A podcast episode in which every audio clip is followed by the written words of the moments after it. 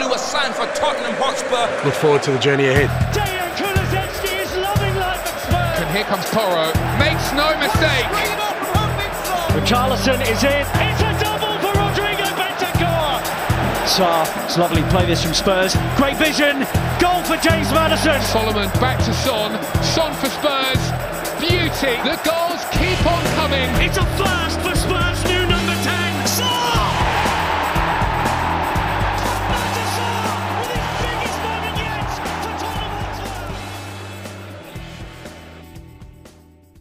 Hei sann, og velkommen tilbake til en ny episode av Tottenham på 12 i dag. I dag er vi endelig tilbake. Det har vært et langt opphold nå, og jeg er veldig klar for å snakke om Tottenham. Hva med deg, Lars Peder?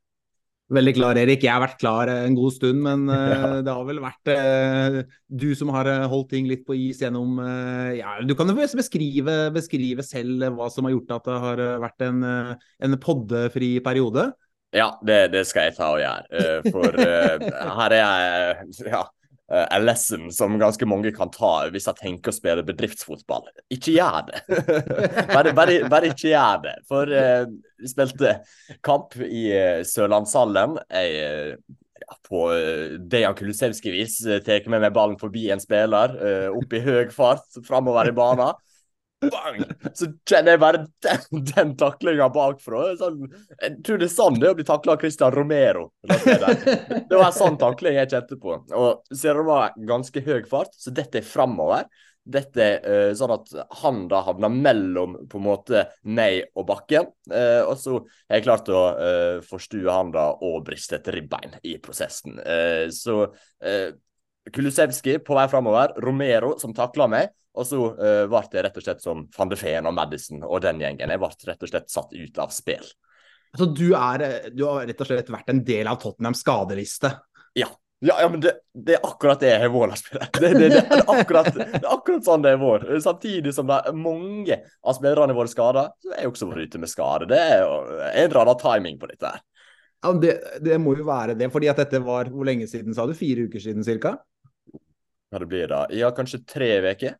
Altså, det er jo nesten, nesten sammenfallende med hele det skadeskredet som kom mot Ja. Chelsea der, og snakk om uh, sterke krefter, altså. Ja, det er et eller annet med den timingen som er litt spesiell Ja, når en driver en Tottenham-pod. Ja, selv Tottenham-podkastene blir rammet av skader, altså. Ja, det, Det det, er jo Men jeg, jeg, har to, jeg har to spørsmål. Altså det ene, Ja. ble, det, ble det noe kort, ble det noe gule kort på dette her, på den uh, stygge taklingen der? Eh, jeg vet hva, det fikk ikke jeg med meg, men jeg tror det var et gult kort. For jeg, jeg lå jo og hiksta etter pusten jeg på bakken der, så uh, mista pusten helt. Og heldigvis var ikke det et uh, brudd da, eh, i uh, håndleddet, det trodde jeg jo lenge, så jeg har gått med gips i to uker.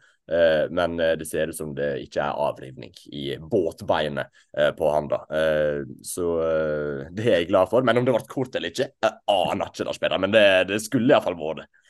Så tenker jeg en, en læring her må jo være eh, glade fotballamatører. Altså, i det øyeblikk vi begynner å føle oss som Kulusevski ute på banen der, og, og, og gjør ting han gjør, og ser for oss i eget hode at vi er Kulusevski, jeg føler da bør Ja. alarmklokkene ringe, for da er vi i ferd med å utsette oss selv for fare. For det er bare Kulusevski som klarer å gjøre Kulusevski-ting. det, det er akkurat det. det er akkurat det. Med en gang du føler deg litt for høy og mørk, da blir du eh, Da havner du raskt ned på jorda igjen. Og det Ja. var egentlig det som skjedde med meg. Så nei, hvis du begynner å føle deg som Kulisevskij, bytt deg sjøl ut av kampen. Det er farlig da. Da havner du bokstavelig talt eh, kjapt ned på bakken. Ja, rett og slett. Rett og slett. Så nei, jeg har vært satt litt ut av spill, som mange av eh, Tottenham-spillerne de siste ukene. Men nå er jeg endelig tilbake og klar for å prate eh, Tottenham med deg, spillere, Så det gleder jeg meg veldig til. Og du har jo, eh, som du sa, vært klar lenge nå. Ja da, jeg, eh, nå er det full overtenning her. Jeg er så klar for å prate Tottenham. Og nå, som, nå har de vunnet uh, to kamper òg, så nå Mm. går det an å snakke om uh, seire og, og, og trepoengere. Og det, det er jo det vi aller helst vil, så, så jeg ser for meg at uh, praten kommer til å gå på innpust og utpust i dag, Erik. Det, det gjør den fort, for vi kan jo gå gjennom litt hva som har skjedd siden sist. Jo, Tottenham det har spilt uh, kan det bli fire kamper. Uh, nei, Ja. fem kamper, kanskje. Fem, kanskje? Ja. Fem kamper. Uh, tapt mot Aston Villa, spilt uavgjort mot Man City, tapt mot Westham, slått Newcastle og nå også slått Nottingham Forest. Det er jo ikke ofte det blir spilt så mange kamper uten at vi spiller en episode, Lars Peder. Uh, så som du sier, vi kommer nok ikke til å mangle ting å prate om i dag. Nei, det, det gjør vi ikke. Og så har jo jeg sagt eh, ganske mange ganger i denne podkasten at eh, det er ingenting som blir så fort historie som en fotballkamp. Og det å snakke Mm. om kamper langt tilbake i tid, det, det, det er egentlig ganske lite spennende å høre på. Så vi, vi har vel ikke tenkt å bruke så veldig mye tid på, på de kampene som ligger eh, tre-fire uker tilbake i tid. Det er vel mest snakk om å dra noen linjer og, og snakke om de siste kampene. Ja, absolutt. Det blir ikke noe gjennomgående analyse av Aston Villa-kampen, for å si det sånn. Eh, Men vi kan, jo, eh, vi kan jo starte med det som skjedde i går. Vi spiller jo inn dette her på lørdag formiddag eh, i ellevetida. Jeg kjenner at det har vært noen øl i går, så jeg er jo litt bakings i dag. Men jeg tipper det skal gå, jeg det skal gå bra. For jeg, jeg kosa meg jo i går kveld. Tottenham vant jo 2-0 mot Nottingham Forest. Vi har jo sett Tottenham hatt et uh, veldig spillemessig overtak i uh, en god del kamper, uh, uten å klare å på en måte kapitalisere på det overtaket en del den siste halvannen måneden. I går syns ikke de var fabelaktige. Jeg syns jeg syns de sleit i første omgang spesielt, kanskje. Eh, men likevel så klarer en å vinne kampen, sette eh, to kasser. Dette var på en måte litt det motsatte. At en nødvendigvis ikke var fabelaktig spillmessig, men en klarte å skåre to mål som gjorde at en vant. Helt enig. Det er eh, kanskje en av de svakere kampene, syns jeg, som de har gjort denne sesongen, faktisk. Mm. Syns ikke Tottenham eh, leverer noen sånn strålende god kamp. Jeg syns de starter bra, og åpningskvarteret er ålreit og burde tatt eh, ledelsen ved Ja. sånn tidlig der. og Starten, eh, starten syns jeg for så vidt er, eh, er bra, men så mister de initiativet. og eh, Så går det jo til pause da med den 1-0-ledelsen etter eh, nok en Richarlison-skåring. og det, det setter jo premissene litt eh, for andre omgang med et Forrest-lag som, som må våge litt mer. men eh, Eh, Hvis du ser kampen under ett, så, så syns ikke jeg dette er noe spesielt eh, eh, god kamp av Tottenham. Men eh, det, de, eh, de legger ned en voldsom jobb utpå der og, og, og viser karakter. Og eh, blir jo redusert til ti mann eh, siste kvarteret cirka. Og eh, selv om de er litt heldige, eller veldig heldige må vi si, det er jo innside av stolpe og redning på strek med foten til Vikario. Så de er heldige, men, men som ikke får en redusering. Men, men de er eh, heroiske og, og, Mm. og gjør en eh, veldig god jobb med å, med å vinne den kampen.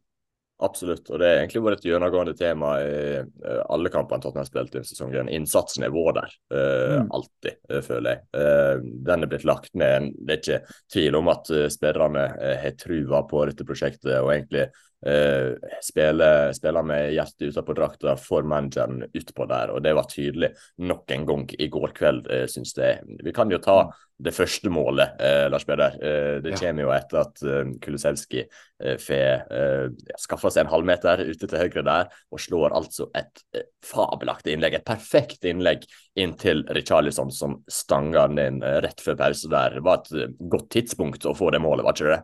Jo, det var det, fordi at eh, det, det gjør noe med dynamikken før andre omgang at, eh, at Tottenham eh, faktisk går til pause med 1-0 eh, etter en siste halvtime av første omgang, der, der Forrest har spist seg eh, bra inn i kampen og, og, og egentlig eh, styrt en del av premissene Forrest. Så, så det at Tottenham tar ledelsen der og går til pause med 1-0, det var viktig. Og det er jo en, Mm. en fantastisk scoring og, og med Kulusevski som regissør etter at han ble flytta ut på høyrekanten Mm. Etter skaden til Brenn Johnson. Så, eh, og jeg syns det var utrolig kult at Richarlison klarte å følge opp da, de to målene mot eh, Newcastle med nok en scoring nå, så han kanskje kan få eh, en liten eh, periode nå med litt flyt, med litt eh, medgang, med litt gode opplevelser. At ikke det bare blir en enkeltkamp med to skåringer mot Newcastle, men at det kanskje er noe som kan vedvare litt, og at han kan bygge litt selvtillit. Fordi at det er klart at hvis vi skal snakke sikkert eh, mer om Richarlison senere, men hvis, hvis han nå eh, kan få seg et skikkelig løft og komme inn i en god steam og kan bli en skikkelig bidragsyter, eh, så er jo det i seg selv et stort løft for Tottenham. Ja, definitivt. Det vil hjelpe ekstremt mye, og spesielt nå når uh, Hong Min Son skal til uh, Asian Cup, mm. var det vel, og spiller kamper og blir vekke, så trenger en en på topp der. Og hvis Charlison kan fortsette som han har gjort de siste kampene, så uh, vil det løse veldig mye. Men ja, jeg tok jo ledelsen inn mot pause der, og så Uh, trodde en jo at Forrest hadde eh, utligna da Anthony Elanga uh, mm. satte ballen i mål, men så var det jo en ganske klar offside uh, på det innlegget. Det var vel tre-fire Forrest-bedre i offside i den situasjonen der. men ikke lenge etter det så får jo den 2-0-skåringa av Matt Turner med to horrible involveringer, må vi vel kunne si. Mm. Gir ballen til Kulisevski først der, og så er jo skuddet fra Kulisevski hardt, men det går jo omtrent rett på Matt Turner, eh, så han burde jo tatt den. Eh, men eh, virkelig deilig å få den 2-0-skåringa, for det ble jo litt spesielt etter det røde kortet, så pressa jo Forest på og kom til en god del farlige sjanser. Og det hadde vært veldig ukomfortabelt å stå der med kun en ettmålsledelse i stedet for en tomålsledelse, Lars Beder. Ja, for det, det, er jo det som har felt Tottenham, syns jeg, da, i i flere av kampene de siste ukene, er nettopp det at de bare har fått det ene målet eh, i kamper de har eh, dominert, og i kamper der de har spilt veldig bra. Altså I går så spilte de ikke veldig bra, og de dominerte ikke voldsomt, men de fikk likevel 2-0. og eh, Det sies at 2-0 er en farlig ledelse, men jeg, jeg syns 2-0 er veldig mye bedre enn 1-0, jeg må si det. Ja. Fordi jeg følte meg, selv om de ble redusert til eh, ti mann eh, mot slutten så, så, så, satt jeg med en eh, ganske annen følelse i går på 2-0 enn jeg ville gjort på 1-0. Um, ehm, og eh, så, så, så, Men jeg må si den skåringen til Kulusevski jeg har lyst til å, å, å trekke frem ja. litt. Altså, det starter jo med et uh, horribelt utspark uh, fra Turner, så det er jo uh, svakt keeperspill i første omgang der. Men det er veldig mye jobb som gjenstår for mm. Kulusevskis del før den ligger i nettet. og det at han der eh, drar seg over på høyrefoten og, og, bruker den, det skulle jeg ønske at han gjør litt oftere. Fordi jeg syns han eh, har vært for endimensjonal og gått for ofte til venstre eh, i det siste. Og eh, vært litt lett å lese. Og, og, jeg ser jo i går med den avslutningen, og det vet vi jo, det sier han selv også etter kampen, han har et veldig bra høyrebein.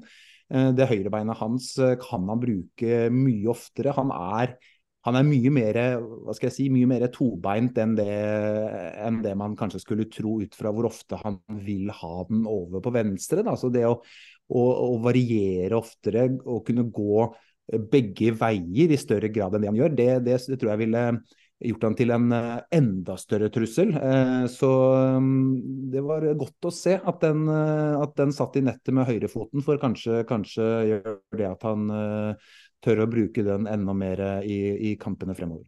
Ja, jeg er helt enig. Det var veldig gledelig å se at han faktisk trakk seg nedover mot dødlinja og uh, skjøt med høyre, brukte høyrefoten. For eh, Kulusevski kan jo bli litt forutsigbar, for som du sier, han liker jo aller helst, eh, og veldig ofte, å ta ballen med seg innover i banen, eh, sånn at han får bruke venstrefoten sin. Men hvis han klarer å eh, legge til i enda større grad at han tar ballen med seg nedover mot dørlinja og bruker høyrefoten, så kommer han til å bli mye mer uforutsigbar og vanskelig å håndtere for motspillerne. Og Det vil jo også gjøre at eh, motspillerne kanskje eh, Da vet de ikke helt hva han skal gjøre, så da kan ikke de eh, gi han like mye rom på utsida heller, som igjen mm. kan gjøre at han får eh, bedre forhold hvis han først kutter innover også. Eh, så ja. det vil gjøre at han får bedre forhold eh, og jobbe under hvis han klarer å bruke begge veier litt, litt, oftere. Så det var veldig, veldig gledelig å se. Uh, så bra du gir han creds på den skåringa, for som du sier, den er virkelig ikke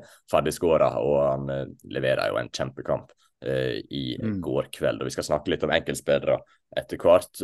men en klarer jo å, om ikke trygge inn særen, så klarer en ja, Forest er jo nære ved et par ganger å skåre, men likevel når en har den tomålsledelsen, så gjør det veldig mye.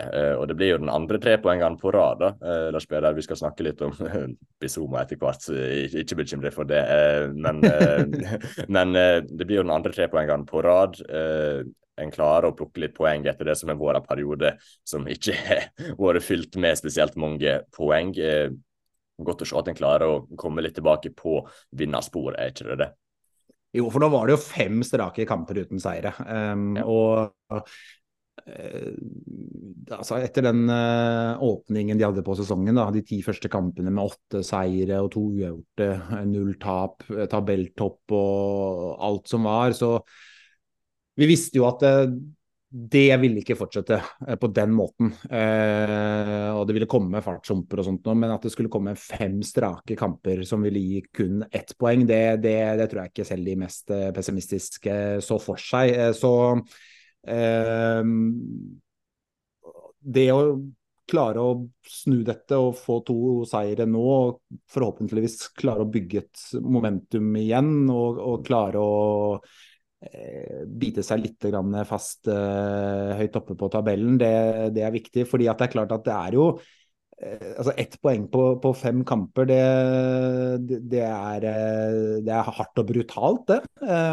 Og, og, det, kan gjøre, det kan gjøre mye med et lag, det. Men, men samtidig så syns jeg jo Hvis vi ser de fem kampene litt under ett, altså Eh, så, så, skulle det synes jeg vært mye mer enn ett poeng. Altså, det, er ikke, mm. det er ikke et Tottenham-lag som, som, har vært så dårlig de fem kampene at, at ett poeng gir et riktig bilde i det hele tatt av prestasjoner. Så, så, så, jeg har jo sittet med en følelse av at dette vil snu, og, og de vil begynne å vinne kamper igjen. Og, eh, for det er ikke så svart-hvitt at uh, at uh, de ti første kampene så var de verdens beste, og, og, og, de fem neste uten seire så var de verdens dårligste. Altså, Sannheten ligger uh, et sted mellom der uh, i, i, begge disse sekvensene av, av kamper. Så det ville, det, ville, jevne seg litt ut, men, men, men, at de nå kan klare å bygge, bygge et momentum igjen og, og, komme litt tilbake på sporet når vi går inn i et tett kampprogram, det, det er viktig.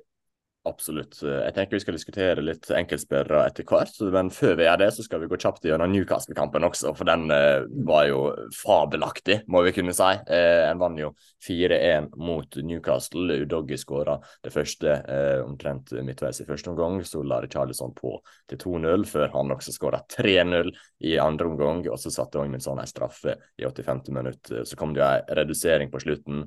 Men eh, dette her var jo kanskje den gøyeste kampen vi har sett denne sesongen, eh, om du spør meg. Tottenham klarte både å spille ut motstanderen og noe voldsomt også mot et såpass bra lag som Newcastle. Og så ja, Newcastle har jo sett litt sliten ut eh, den siste tida. Mange kamper, mye skade, den type ting. Men likevel, eh, det å klare å spille dem ut såpass kraftig som eh, de gjorde i denne kampen, eh, og i tillegg sette sjansene, da, da får en jo et veldig, veldig bra resultat. Og det var jo egentlig det så var tingen her. For, den, for eksempel i den Aston Villa-kampen så spilte en jo Villa fullstendig ut, iallfall i første omgangen der. Eh, men eh, jeg kunne fort lede 2-3-0, liksom. Hadde en vært litt mer kliniske.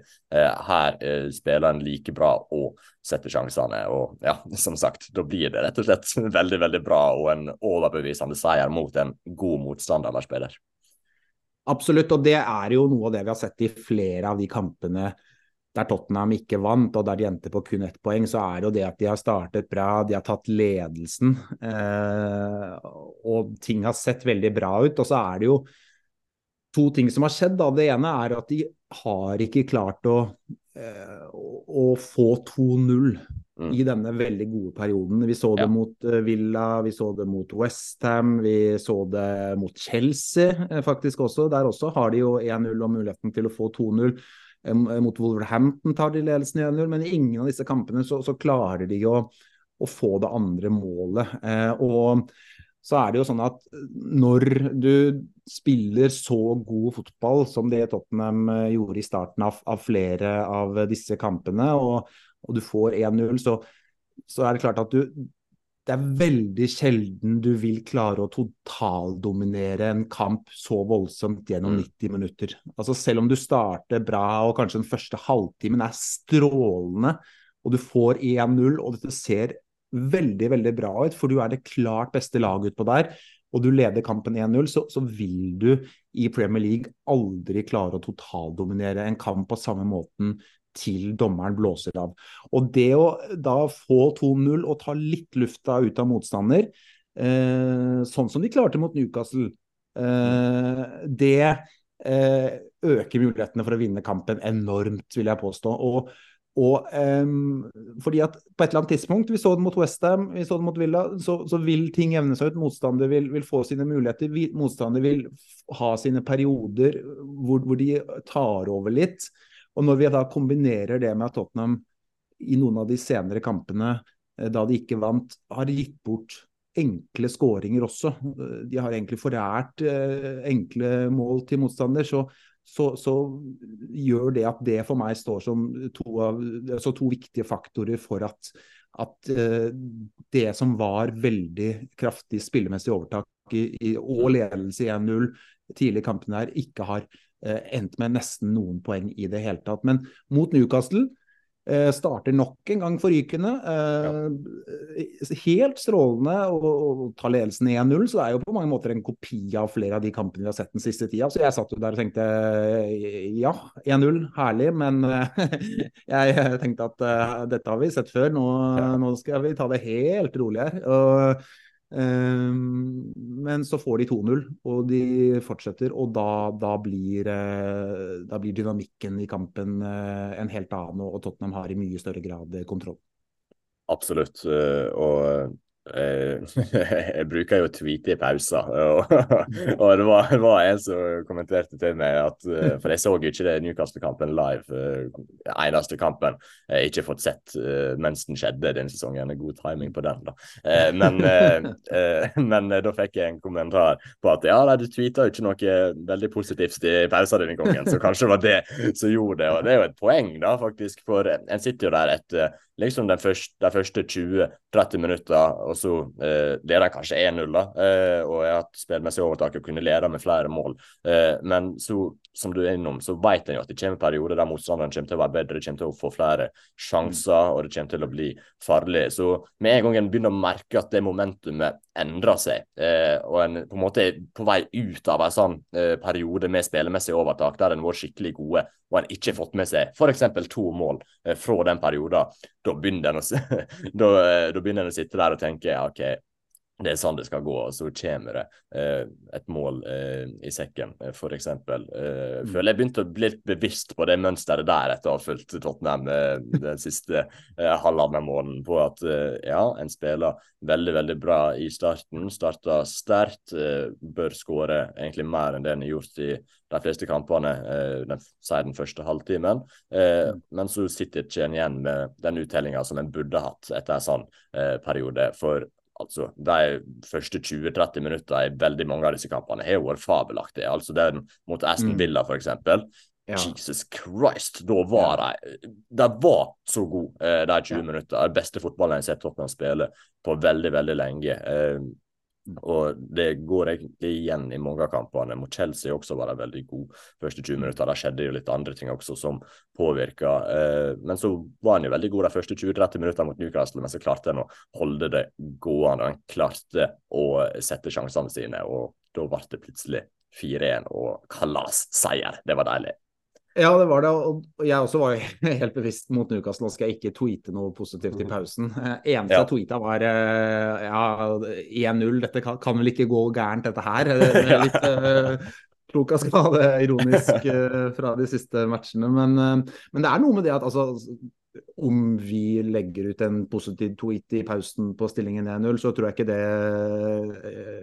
minsker mulighetene for at Tottenham vinner kampen. Men samtidig, hvis man prøver å tenke litt psykologi her og overføre litt, så kan jo kanskje våre tanker overføres litt til garderoben og til spillerne. Mm. fordi at det er klart at de kan jo fort også sitte litt med den, eh, den, samme følelsen og de samme tankene som det vi har tweeta i pausen. At uh, veldig bra leder 1-0 og litt følelse av tilfredshet. Da. At det var kanskje sånn mot uh, Uh, Westham etter den starten der mot Villa etter den starten. og liksom, Du har vært det klart beste laget, du, du, er et mål foran. det er klart altså, det, Alt tyder jo egentlig på at dette er en kamp man skal vinne. ikke sant? og Det er kanskje lett å tenke litt at å, bli litt uh, komfortabel. Da. Og jeg tror i, i, det øyeblikket du blir komfortabel uh, her i, i, i, løpet av en kamp, så, ja. så, kan det være litt skummelt. Og, og selv om det at du og jeg og andre legger ut en tweet i pausen på at uh, dette ser bra ut, vi leder 1-0, fantastisk fotball og Tottenham, jeg tror ikke, det, det er ikke noe det, er, det, skader ikke Tottenham som lag, det, men, men den, den, den tanke, det, det tankesettet det kan jo kanskje, kanskje da, sånn spekulativt ha vært litt lignende i hodet på noen spillere, og, og kanskje var den Kanskje lærte de og vi da med, med tommelen på, på tweet-knappen litt det samme i løpet av de matchene. At ok, nå, ok, greit, 1-0, ja. fint det, men uh, ta det langt her nå. Det er fortsatt mye som gjenstår, så nå venter vi til dommerne har blåst av kampen før vi heiser, flagg, her, før vi heiser flagget. ja, absolutt. Absolutt. Jeg tror vi har tatt litt lærdom etter disse kampene, og uh, at uh, fotballkamper er ikke spilt på ja, 30-45 mm. minutter. Det er ikke de. siste punkt før vi skal gå videre og prate om enkeltspillere, for jeg tipper vi kommer til å snakke om veldig mange enkeltspillere i dag, eh, og det med rette også. Eh, men vi kan snakke litt om hvorfor det ble så få poeng i disse fem kampene, den rekka eh, som var mot Chelsea, mot Wolverhampton, mot Aston Villa, mot Man City og mot Westham. Vi var litt innom det også, men det ble jo ett poeng av 15 mulige på de fem kampene. Flere faktorer inn i bildet her, Lars Peder, som vi også har vært litt innom. Eh, men jeg tenker jo det at eh, en har vært lite kliniske, en har ikke satt mm. sjansene sine. Det påvirker veldig. Eh, det har vært en god del enkle eh, baklengsmål og feil som motstander har utnytta. Det har vært liksom en kombinasjon av både udyktighet og litt uflaks i de situasjonene. Og så har ikke en klart å utnytte det spillmessige overtaket, som vi har vært innom. Og så har en jo skadeproblem, som en liksom heller ikke kommer utenom. Så det har vært veldig mange faktorer som har spilt inn i at Tottenham ikke klarte å ta eh, mer poeng.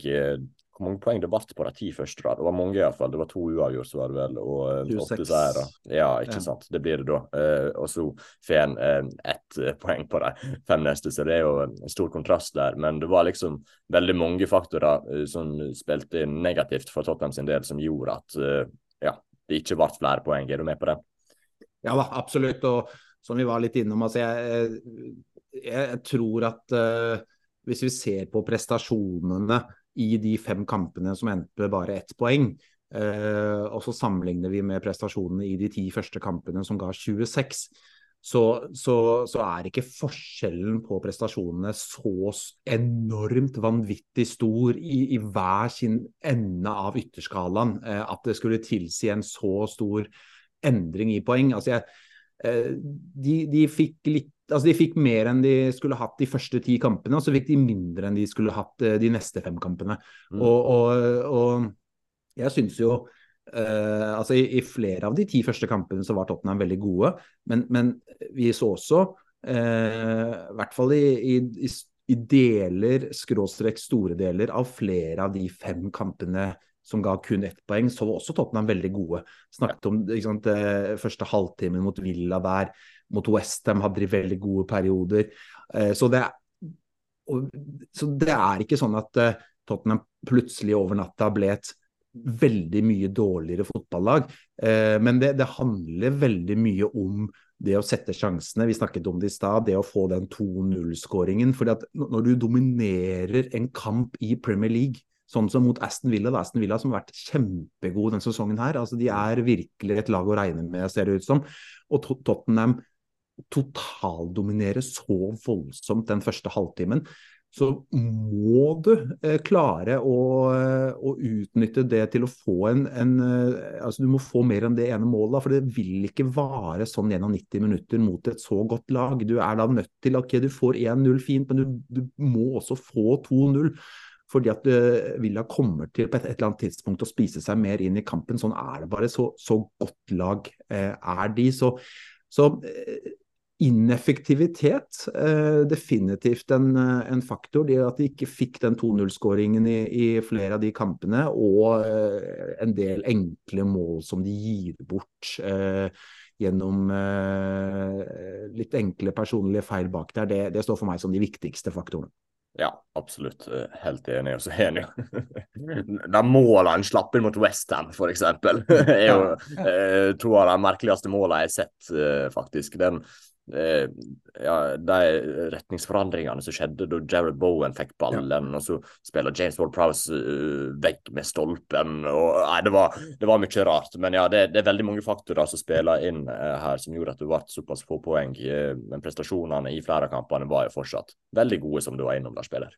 Ja, og så, altså er det en, et punkt til som jeg syns er viktig å, å, få frem her. Det er det at eh, spillemessig så så vi flere av disse kampene veldig god Tottenham-fotball. Men så syns jeg eh, også i, i, noen av disse kampene at Tottenham skapte litt mindre enn det de kanskje burde ut fra det spillemessige ja. overtaket de hadde. Sånn som mot Westham, vel, så mm. syns jeg i banespill, altså det som skjer skal vi si, på de, den bakerste 70 meterne, da, hvis det går an å, å, å bruke det uttrykket, så, så syns jeg Tottenham dominerer veldig. Men så eh, blir det for lite sjanser ut av det. og da, da, da må vi jo også ta med det at de mangler en spiller som Madison, f.eks., som, som jo kanskje er den fremste leverandøren i det å eh, kunne eh, omsette eh, spill til sjanser. Altså det å rett og slett kunne, kunne sette opp lagkamerater, skape målsjanser. Eh, så jeg tror jo hvis han hadde vært på banen eh, i noen av disse fem kampene, så, så, tror jeg Tottenham hadde skapt enda mer. Det er jeg egentlig ganske sikker på, og, og fort også skåret eh, flere mål. Så det at den fremste eh, kreatøren eh, har vært ute, det, det er klart det, det, også har jo vært eh, en uh, viktig årsak til at, at, fangsten har vært så dårlig. For de har jo vært veldig rammet av skader, og det, det, er bare sånn det er. Og det også har jo selvfølgelig hatt sitt å si. Definitivt. Det har hatt mye å si, og en har måttet spilt inn spillere som ja, en, har måtte bygge nye mønster, nye relasjoner mellom spillere der. og det er også krever jo litt. Så det gjør jo at det ikke har vært helt smooth sailing i eh, disse kampene som er vår. Og så har du f.eks. den Wolverhampton-kampen. Ja, da leder han jo omtrent hele kampen, men det var jo bare en dårlig prestasjon, syns jeg, ja. som en fortjente, eh, og, eh, en fortjente å tape den eh, kampen. Så det også er vi nødt til å ta med der. Eh, jeg tenker vi skal prate om litt enkeltspillere, eh, Lars Peder. Mm. det liker vi jo som regel å gjøre i denne poden her. Det er jo det som er gøy. og Vi kan jo egentlig bare begynne begynne uh, med det som skjedde uh, i går. Jeg tenker vi tar man of the match uh, i går. Eh. Dejan Kulisevskij, mannen som har spilt i ja, egentlig to forskjellige posisjoner, både som tier, men også som høyrekant. I går spilte han litt begge deler, men mest som høyrekant. Jeg må få si han er virkelig steppa opp uh, i de siste kampene og levert uh, varene. Ser strålende ut. Og i går fikk han jo med seg både målgivende og et mål. og når han spilte, Det var jo fra høyrekanten, men når han spilte den tierrolla i disse kampene også, det, jeg syns han har vært helt magisk det.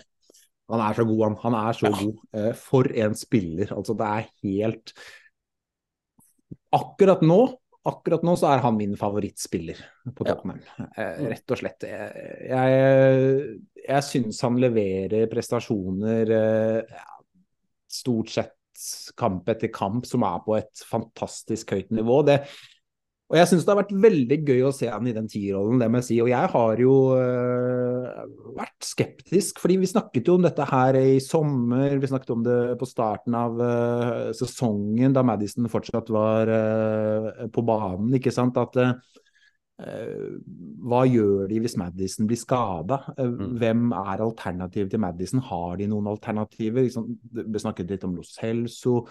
Men også, også, så er det noen som, uh, som har tatt til orde for at Kulusevski kunne være en, en, god kandidat i den rollen. Og så, så, har jeg sagt at ja, det kan hende, men han er jo veldig uprøvd der i Tottenham. Altså det, det er et usikkerhetsmoment. Hvor god vil han egentlig være i den T-rollen? Det har vi sett veldig lite av. Snakket vi mye om på starten av sesongen og i sommer og sånt noe. Men nå ble jo Madison skada da, og, og, og Postekoglo har etter hvert da kjørt uh, Kulusevski Eh, inn og latt han spille en del i den rollen. Og, wow, det har jo virkelig fungert bra. Altså det har jo, jeg tenker jo nå nesten at uh, kanskje er det hans beste posisjon. Uh, han kan i hvert fall gå inn der og, og, og spille der og, levere like bra som det han gjør på kanten. I hvert fall da, så det, det han er like god der som han er ute på sida, minst, vil jeg si. Så, så, så, det har for meg vært eh, veldig gledelig å se. Og det, og det gjør at eh, Fordi jeg etterlyste jo eh, i sommer og på starten av høsten så etterlyste jeg en Madison backup. Altså, de må ha inn en spiller som kan gå inn og å, å fylle Madisons rolle hvis Madison eh, blir skada. Vi snakket om Essay, ikke sant? at kanskje kan han være en type som kan være nyttig å ha. Men, nå tenker jeg at eh, vi, vi, går snart inn i et uh, nytt overgangsvindu, det er bare to uker til det. og jeg tenker jo at eh, det å, å, skulle hente inn en sånn Madison-backup, en, en, spiller som kan gå inn og, og, og avlaste Madison og spille hvis Madison er ute. Det føler jeg at det trenger de ikke nå. nå Kulusevski kan bekle den rollen, og så kan de heller da, syns jeg, se etter et kantalternativ til, så de har én kantspiller til som gjør at eh, Kulusevski kan flyttes inn. Fordi Kulusevski er så god i den tierrollen, og han er så god også på kant at han kan helt fint bekle begge de rollene for Tottenham.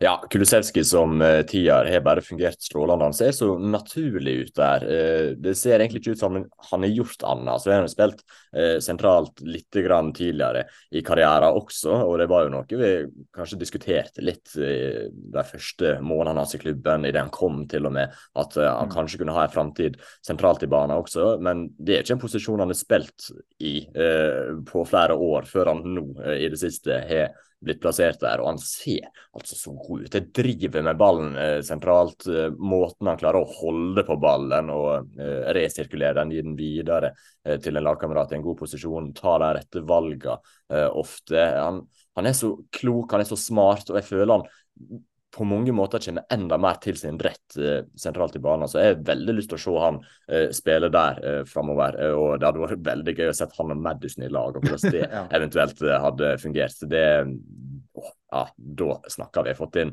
en, en eh, kantspiller av høy klasse og så hatt de to inne sentralt. Da, da kan vi få litt artig fotball. og Det er ikke sånn at fotballen ikke har vært artig nå, men da kan vi virkelig begynne å snakke. Så får vi se om balansen i laget blir den beste av det. Eh, men han er jo utvilsomt et alternativ å flytte inn i banen, spesielt nå når Madison er ute med skade, for han tilfører kreativitet. og de små flikkene i og rundt motstanderen sin boks. Eh, han gjør veldig mye av det en spiller i den rolla og den posisjonen skal gjøre. Så Kulusevski, det uh, de par forsøka uh, med å plassere han som en tier, de har vært uh, fabelaktige. Så enkelt er det egentlig.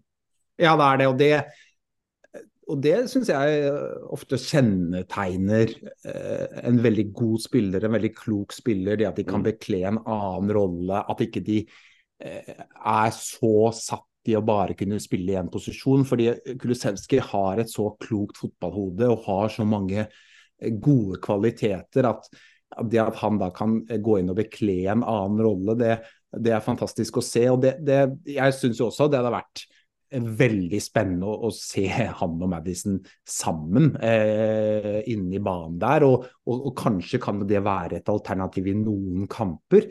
Eh. I kamper der man ser for seg at Tottenham kommer til å eh, dominere veldig, typisk i, i hjemmekamper kanskje mot litt dype lag, hvor de ja. møter en blokk. Det å kunne ha da begge de to inne, inne i banen sammen, i tillegg til å ha en, eh, en kant på, på, hver side av seg. Det, det og, og si, i den grad vi kjenner Postekoglo, men, men, kjenner vi Postekoglo rett, så, så, er vel ikke det umulig at vi faktisk får se det. For han virker jo som en eh, managertype som ikke er redd for å, og, og, og bjuda på og, og, sette opp en, en, lagoppstilling med mange offensive fibre. Så eh, jeg blir ikke sjokkert, Erik, om, om vi får se eh, både Madison og Kulusevski sammen eh, si, i, i, hver sin tierrolle i en del kamper etter jul, faktisk. Ah, det hadde vært det hadde vært så gøy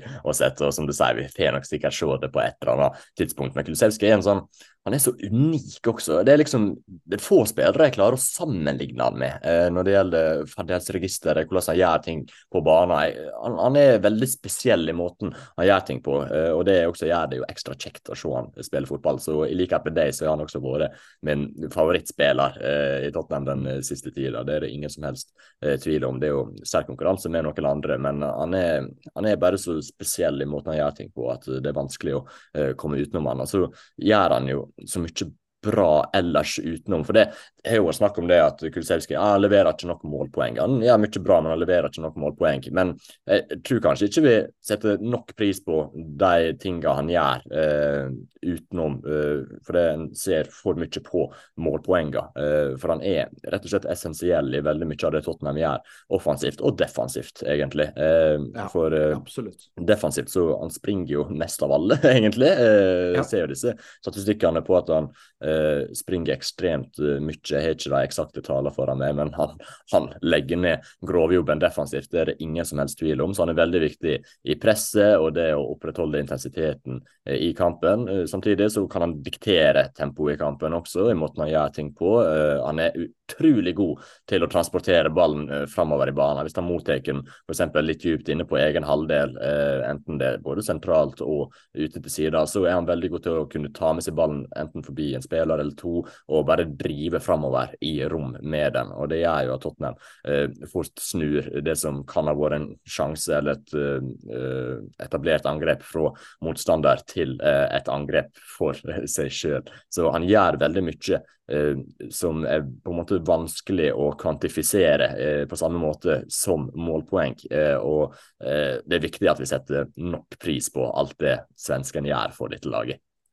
Det er det, og det, det er, eh, syns jeg, så viktig å dra frem den, den jobben og, og, og det han har eh, brakt til bordet i de to kampene hvor Tottenham har blitt redusert til ti mann borte, altså mot Ja. Luton borte. Eh, så Mm. var han vanvittig viktig etter at Tottenham eh, ble en spiller mindre. Det samme mot Forrest eh, i går. Eh, så så i de, eh, i de kampene der så, så har han vist sin viktighet når Tottenham har vært en mann mindre også. De har klart å binde opp litt offensivt i banen og, og, og gjøre at Tottenham fortsatt er en trussel, selv om de er i, i undertall ti 10 mot 11. Men nei, det, han har så mye ved seg, og, og, det, som, det som gjør det litt sånn vanskelig å, å bli klok på ham, er at hvis du ser på når han har spilt ute på kanten, så er man jo ofte vant til at kantspillere har, har veldig stor hurtighet og er som ekstremt raske og gode. Men han, han er ikke sånn lynrask. Han er, ikke, altså han er jo, han er jo ikke treig heller, men han er ikke den raskeste spilleren utpå der. Og er ikke den klassiske kantspilleren som, som bare eh, passerer motstander én mot én fordi eh, man er eh, hurtigere enn bekken man møter. Men, men han har en evne til å komme seg eh, ut av situasjoner, eh, løse situasjoner, beholde ball i situasjoner gjennom en kombinasjon av en helt unik eh, ballbehandling, hvor han, hvor han har en helt unik evne, vil jeg nesten si, til å kunne vurdere hvilken fot han skal bruke, hvilken type touch han skal bruke, innside, utside, hvor lang touch, timing på touch, lengde på touch, hele den pakka der. Men i tillegg, og det syns jeg man kan legge litt merke til, så en ting som jeg tror kanskje er en viktig årsak til at han er så god i mange av de trange situasjonene. Han kommer seg jo veldig ofte ut av, ut av situasjoner, ut av trange situasjoner med én og to motstandere på seg, hvor man tenker at nå er han i ferd med å miste ballen. Og, og jeg tror en ting man kan se litt etter, er hvor sterk han er i overkroppen. Mm. Han har en helt unik evne til å, å, å klare å, å opprettholde balanse, opprettholde kontroll på ball, ikke ikke bli skubbet ut av balanse, ikke miste kontroll på situasjonen, fordi han er så enormt sterk i overkroppen. Det eh, er egentlig verdt å legge litt merke til, fordi at det står for meg som kanskje en av eh, de kvalitetene som gjør at han klarer å løse så mange av disse eh, situasjonene han havner oppi, eh, på en så god måte. Han kommer seg ut av det eh, med eh, balansen i behold med ballen eh, akkurat på den delen av foten han fortsatt vil. Han, han eier situasjonen, han eier Mm. ballen fordi motstander ikke klarer å, å, og, og skubbe han ut av balanse og skubbe han unna. Han er råsterk, han er en maskin. Og med den der Zorro-masken i tillegg, Ja. ah, han er eh, bare ah, Han er en sånn superhelt, altså. Ja, ja, ja, men rett og slett. Og det som du sa, den kombinasjonen av en såpass robust fysikk, eh, et såpass klokt fotballhode og såpass eh, elegant nærteknikk, det gjør at han rett og slett bare er en fabelaktig og veldig, veldig spesiell spiller, rett og slett.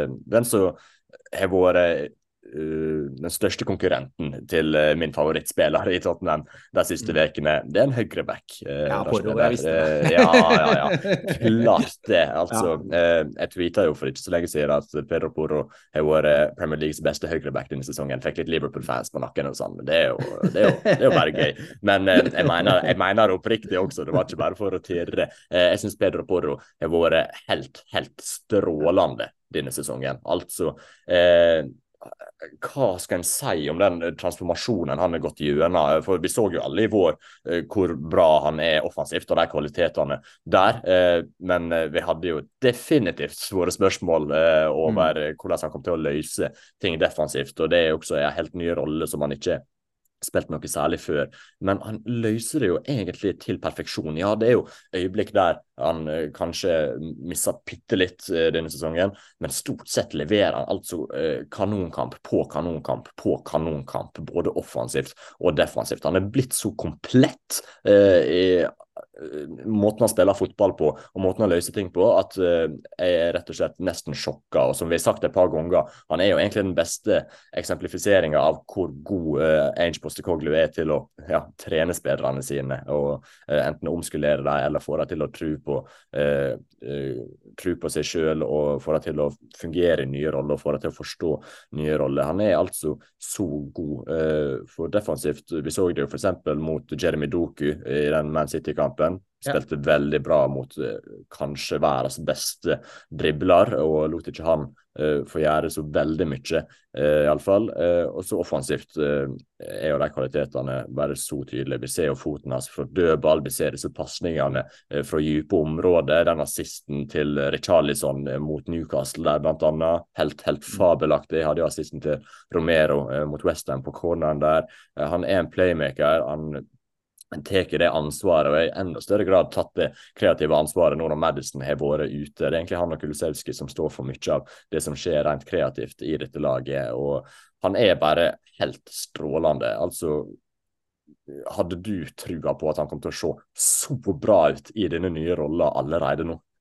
Nei, for det var jo øh, noe av det vi var spent på. Altså, vi visste jo eh, da Postokoglo kom inn, så, så lærte vi oss å, å, å, vite at han kom til å spille med disse inverterte sidebekkene. Og så så vi litt på hvem er det Tottenham har i troppen som, som potensielt kan bekle de rollene. og Porro og, og, Emerson Real var jo de to da, som ble sett på som aktuelle kandidater. og eh, Porro som da hadde spilt høyreback i en firer én gang, vel, borte mot Newcastle. Og, og det var jo helt tragisk eh, hvordan det så ut i den kampen der. Og så skulle han inn og spille i en enda mer avansert rolle nå. så vi eh, vi lærte oss jo Porro å kjenne som en, en god offensiv wingback, ikke sant, som uh, stormer frem på sida der. og Bra det, men det er en veldig mye mer kompleks rolle å skulle spille i den inverterte backrollen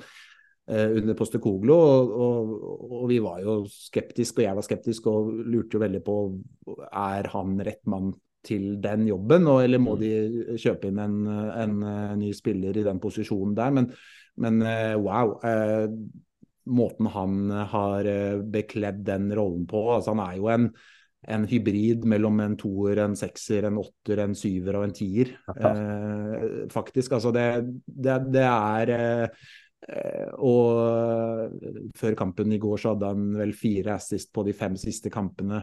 han slår enormt gode dødballer. etter at Madison eh, ble skada, så har han jo vært en, en enda større offensiv trussel også.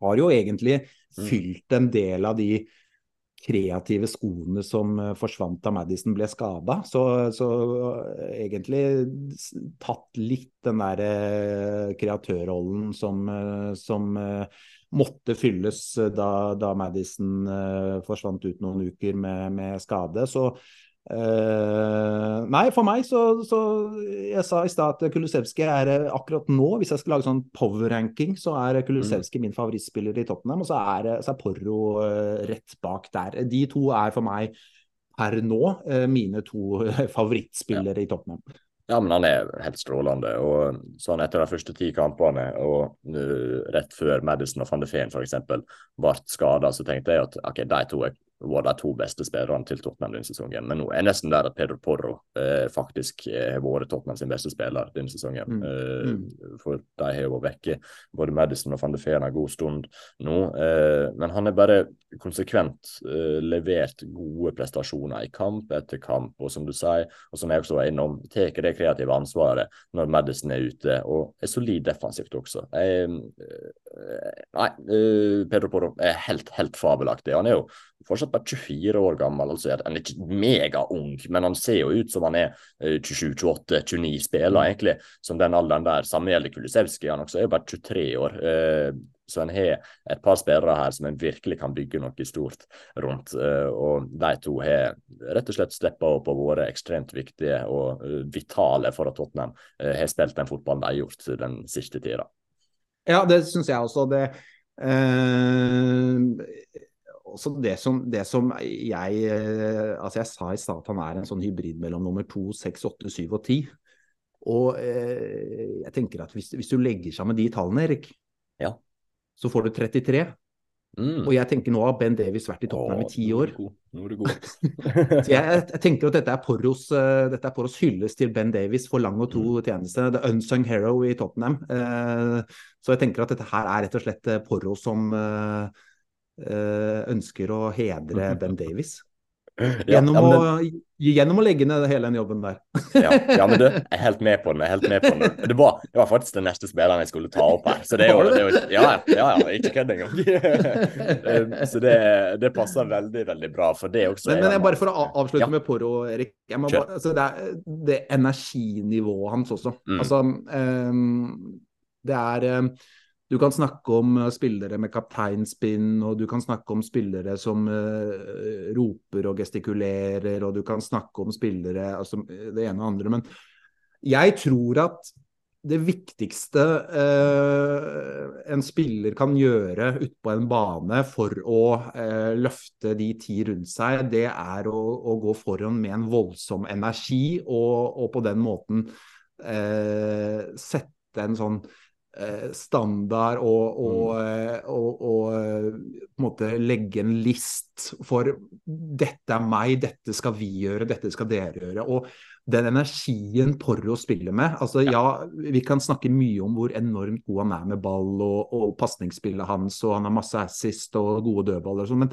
men den energien han har Han har en helt voldsom energi der, og den, den smitter. og den, den får med lagkamerater, den får med publikum. Jeg tror det er også en, en faktor som, som, er verdt å, å, å, dra frem, fordi hele hans tilstedeværelse ute på banen, alle de meterne han løper ned, hele hans utstråling Altså, det Porro eh, er en eh, enorm ressurs å ha ute på en fotballbane. Altså. Ja, virkelig. Den lidenskapen den smitter over til de Ja. andre, og den har han så definitivt i innabords. Og det gjør det jo mye lettere å eh, like han og sette pris på han også. En ser jo hvor mye det betyr for han, og hva slags innsats han legger ned. Så nei, Poro, eh, en meget, meget fortjent hyllest til han. Og så har vi the unsung hero, som du var innom, da, eh, Lars Beder. Eh, ben Davies, som er kommet inn i eh, fraværet til Mickey van de Feen. er Ikke de minste skoene å fylle det. Og så eh, hadde vi nok Vi hadde jo selvsagt håpa at Mikkel van de Feen skulle være frisk og spilt disse kampene, men vi må jo kunne si at Ben Davies har løst den eh, rolla som midtstopper eh, til venstre i midtforsvaret veldig, veldig bra. Han har vært god med ballen, eh, gjør det defensive eh, på en veldig god måte. og Egentlig er nå ja, stole på, ser det ut som. Han ja. Eh, er ikke spektakulær på noe vis, men uh, ja, forutenom kanskje den involveringa mot Newcastle der han klarer å være så vidt borti ballen, sånn at han går bort i Isak og han ikke klarer å uh, skåre på åpen mål der, den var ganske spektakulær. Den skal Ben ja. Davies på. Uh, ja, den men, var jo ekstrem, ja, faktisk. Det er nesten sånn, led, nesten sånn Ledley King, den taklingen fra Ledley King tilbake i tid som går fortsatt mm. sin seiersgang. Det er, det er, nesten på det nivået der, faktisk. Ja, men det, den var faktisk drøy, så den, den skal Ben Davies få. Det var spektakulært av deg godeste Ben, men utenom så er ikke han en som tar liksom uh, spotlightet uh, og står fremst på uh, scenen. Han trenger ikke den oppmerksomheten, på en måte. Han er ikke noen shiny spiller, men han er solid, han gjør jobben og har vært ei ja, viktig brikke i at Tottenham har spilt den fotballen de har gjort. Og så er det ikke blitt mange poeng eh, etter at van de Feen eh, ble skada. Det er jo mange andre faktorer som spiller inn der, men vi kan virkelig ikke skylde på Ben Davies for at eh, det ikke er blitt så mange poeng den siste perioden. og Nei, jeg syns han leverer skikkelig skikkelig bra og uh, har vært uh, en positiv overraskelse egentlig i den rolla. For vi vet jo at han har spilt midtstopper før, men da gjerne til venstre i en trebackslinje. Så jeg er litt usikker på hvordan han kommer til å håndtere det å spille i dette systemet som en av to midtstoppere i et veldig offensivt system. Han er jo ganske blottlagt i en god del situasjoner når motstander kommer på kontring, men jeg syns han har løst alt på en veldig god måte. Så kudos til Ben Davis. Han, eh, nå har han vel vært i Tottenham i er det ti år, eller? Eh, Kom vel sommeren 2014, så det, eh, det blir ja. vel ti år til sommeren, ja. Blir ti år, og, og han har jo i, i, majoriteten, i mesteparten av denne perioden, så har jo han i utgangspunktet vært et andrevalg. Altså, mm. det er veldig sjelden, veldig få sesonger han har gått inn i en ny sesong og vært et førstevalg i en posisjon. Uh, men så har det veldig ofte vært, blitt bruk for han, da. Uh, og, og, ofte i litt nye posisjoner. altså enten har vært altså Det er venstre bekk han opprinnelig er, og så har det vært som venstre stopper i en treer, som vi snakket om da det kom inn managere som, som spilte det. Og så, og så, nå da som en, en, en del av en midtstopperduo. Og jeg, det er klart, altså, Da, da van de Feen ble, ble, ble skada, så, så, så var vi jo fryktelig eh, spente, med negativt fortegn, får vi si, på, på, hvordan det ville bli løst. og eh, og, og, jeg er jo fortsatt der at det, det svekker Tottenham veldig. Men Ben Davies og den jobben han har gjort disse ukene her, altså mm. noe mer kan vi ikke be om. Eh, fordi eh, han har eh, knapt satt en fot feil, rett og slett. Um, han er en For meg så står han som eh, kanskje den mest undervurderte spilleren i, i hele troppen. Altså det er jo en spiller som veldig sjelden eh, eh, dras frem med store ordlag. Hvis vi ser nå på de spillerne de har nå i laget, vi snakker jo om eh, mange av dem med, store ord, og mange av dem får mye skryt. Og, men, men Ben Davies er en spiller som uh, sjelden stjeler overskriftene. Uh, men uh, han, når han kommer inn igjen da, som en si, vikar, får vi si, og, og, og skal fylle en rolle, så, så, så gjør han det på en, en veldig overbevisende og, og, god måte. Han må inn nå i en ny rolle igjen som en del av en midtstopperduo på et lag som står høyt. Altså, det er det er liksom ikke det er ikke, det er ikke alle forutsetninger her som, som tilsa at dette her kom til å, å, å, gå bra for Ben Davies sin del. Det er en ut, stor utfordring for han han sto overfor der, men, men han, eh, han, gjør jobben. Altså, vi, vi, vi tulla jo med det for uh, ett og et halvt år siden, vel, i noen sånne predictions før 22-23-sesongen. Så, så, var det vel jeg som sa på tull at uh, noe av det som kommer til å skje i løpet av sesongen, er at Ben Davies får seg hanekam og, og tatoverer en løve i nakken eller et eller annet sånt. Ikke sant? Det, eh, men på tull,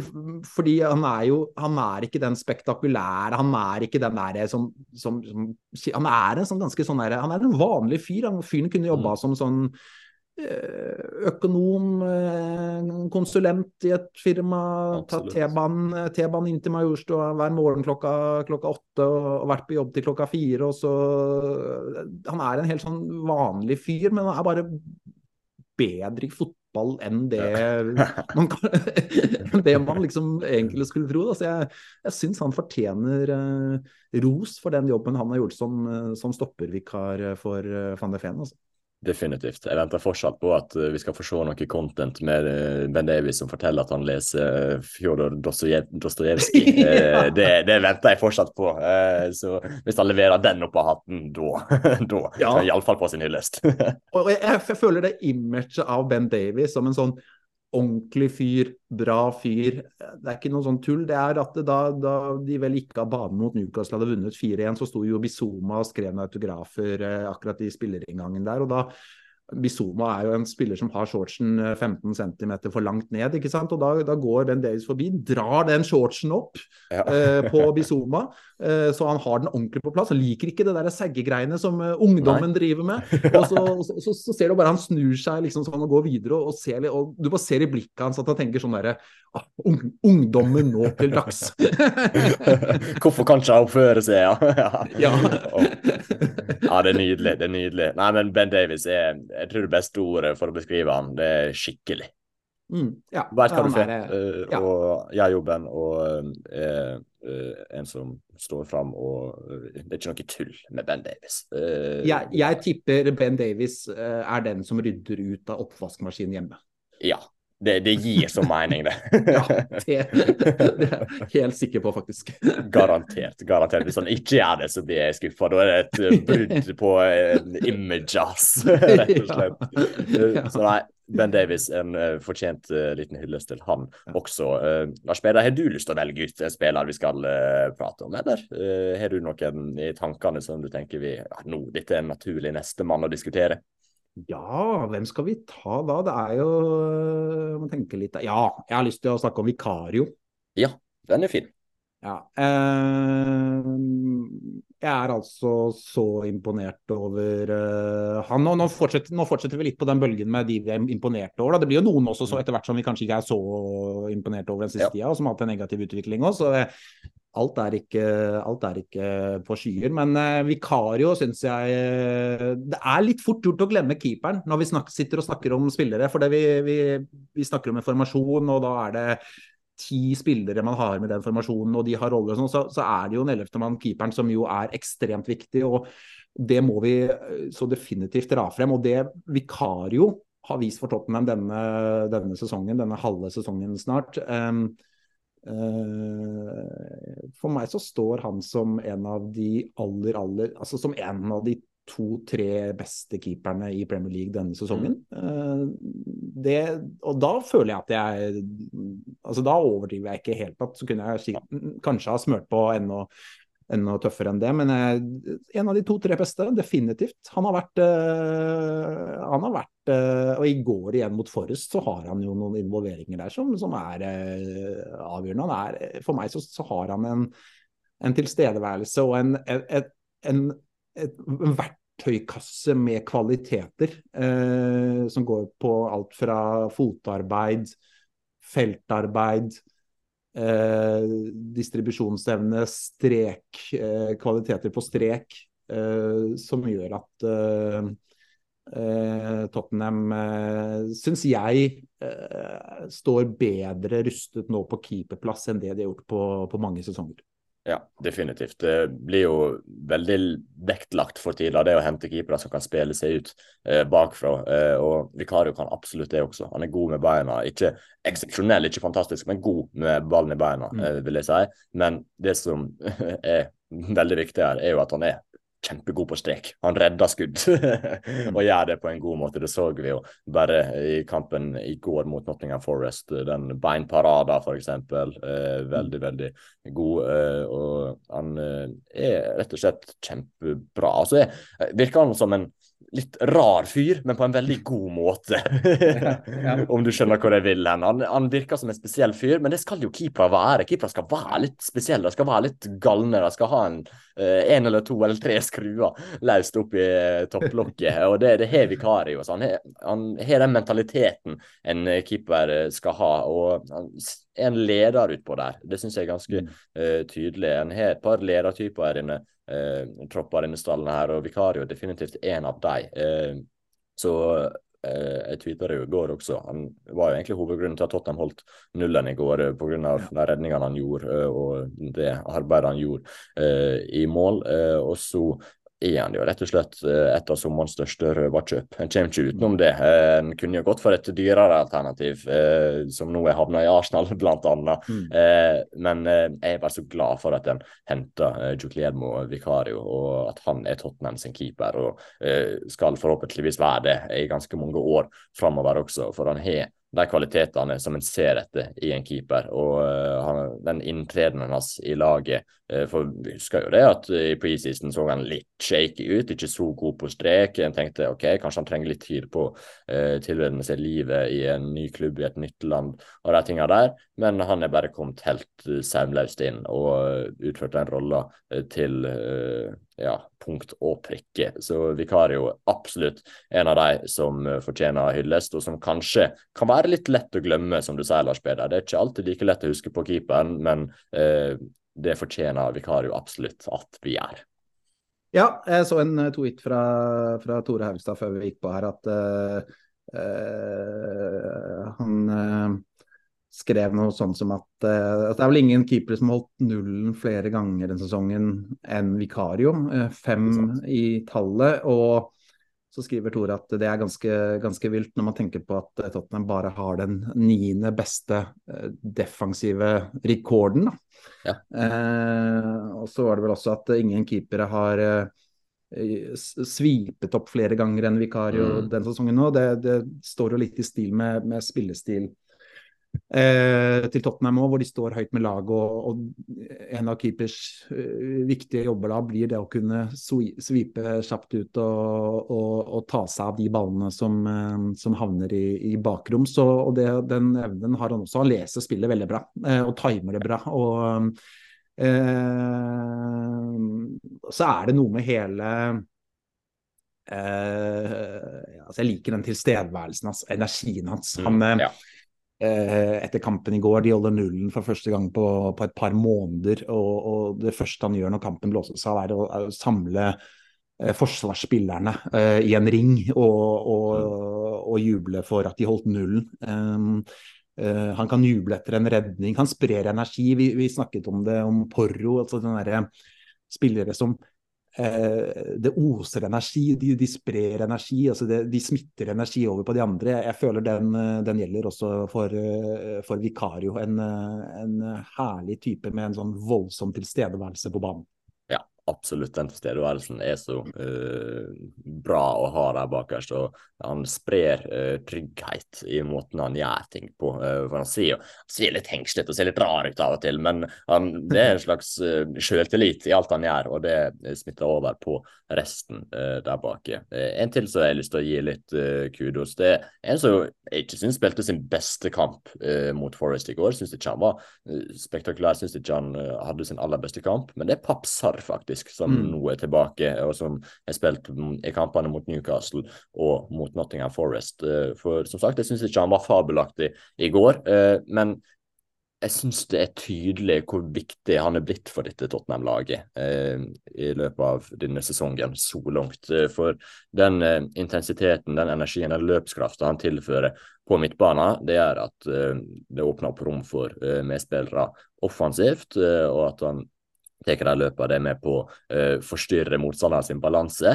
Men spesielt defensivt. Jeg syns Tottenham ser ut som et mye mer solid defensivt uh, lag når Papsar spiller, nettopp fordi han tar den innsatsen, han tar de løpene, følger de spillerne uh, når han skal gjøre det. og har en intensitet på den midtbanen og et steg som er ganske sinnssykt. altså. Det steget til Papsar det er ganske drøyt, rett og slett. Eh, minner meg om ja, Jeg skal ikke si det for mange ganger, jeg tror kanskje vi har sagt det før, men det er litt Yaya Toré-steg på han. Nå er ikke han samme kvalitetene eh, med ball, eh, iallfall ikke enda som det Yaya Touré hadde, men det er et eller annet med det steget der som er ganske spesielt, og som Tottenham er nødt til å utvikle videre. Men allerede nå, i en alder av 21 år, uh, syns jeg han er blitt en viktig spiller. Uh, rett og slett uh, litt offensivt, men hovedsakelig uh, defensivt, i den soliditeten det tilfører laget. For ja, Tottenham slapp jo ikke inn mål mot Forest i går, de kunne jo fort gjort det, men de gjorde ikke det.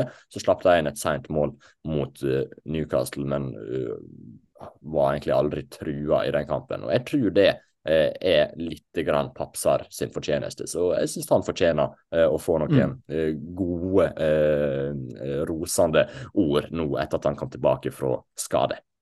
Ja, dekker enormt mye rom og har et voldsomt steg, som du sier. Og, jeg er helt enig i alt du sier. Han, og han er 21 år. og Uh, og det jeg, det jeg, ønsker meg, og som jeg håper at, uh, at han kan utvikle i tiden fremover, det er, uh, det er evnen til å, å, å, bruke dette steget enda mer med ball i beina. Ja. Og forsere enda mer Altså det å kunne transportere ball, gjerne forbi et pressledd, forbi en motstander, og bruke de lange beina og det voldsomme steget eh, til å være en enda mer si, skapende trussel med ball eh, i beina enn det han er nå. Eh, fordi mm. at eh, jeg tenker at eh, med det utgangspunktet han har, med, med de fysiske forutsetningene han har, eh, med den fysikken, altså den høyden han har, med den farta Han har ganske bra fart i beina, så syns jeg Så håper jeg han kan Eh, utvikle den delen av spillet også. Eh, kanskje også bli en enda bedre eh, pasningsspiller. Kunne bli enda litt stødigere i de litt lengre pasningene. Vi så det en mm. del mot Newcastle, at da var det ganske mange ganger han forsøkte fra sin posisjon litt ute til høyre og vende helt over på Hong Min Son. Eh, ofte så ble de pasningene tre meter for korte og, og fanget opp av Trippiere. Og, og, men at han kan Eh, ta enda et steg i den offensive, skapende biten av spillet. Bli en enda større trussel på mål. Han skårte mot United tidlig i sesongen. Men komme seg enda oftere i skuddposisjon. Fordi han har alle forutsetninger i verden for å mm.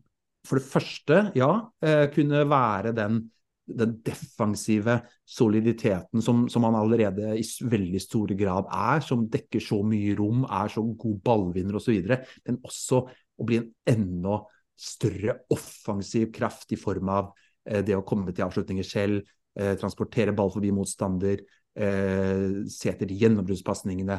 Eh, rett og slett enda større offensiv trussel også.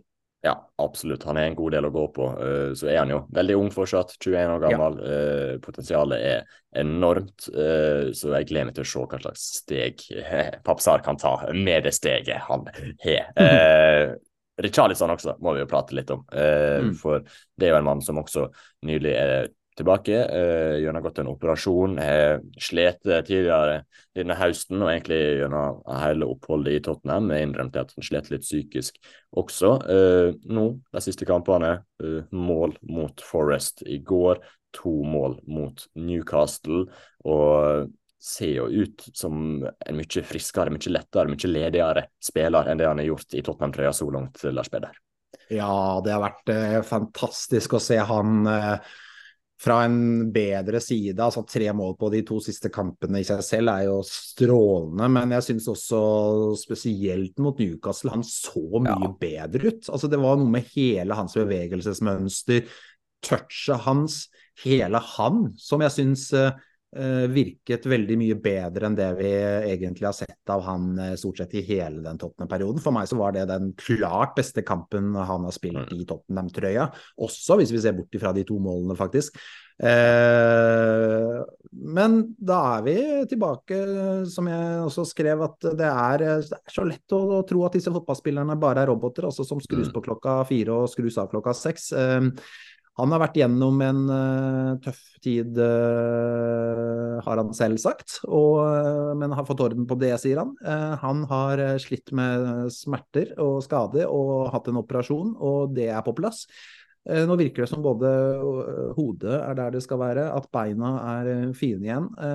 Kanskje er han nå faktisk for første gang etter at han kom til Tottenham, så er han 100 eh, Hele Richarlison er eh, altså rett og slett 100 um, mm. Og um, kanskje skal vi begynne å måle han uh, litt uh, fra nå, og, uh, og vite at det kan være ganske gode grunner til at han ikke har sett bedre ut tidligere.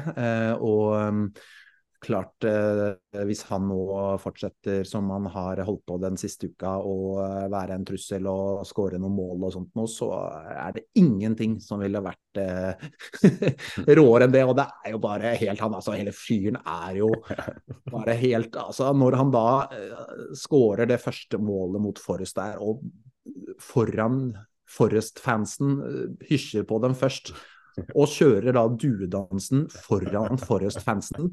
Han eier ingen skrupler. Uh, han er bare han, han, er så seg selv at det er helt nydelig.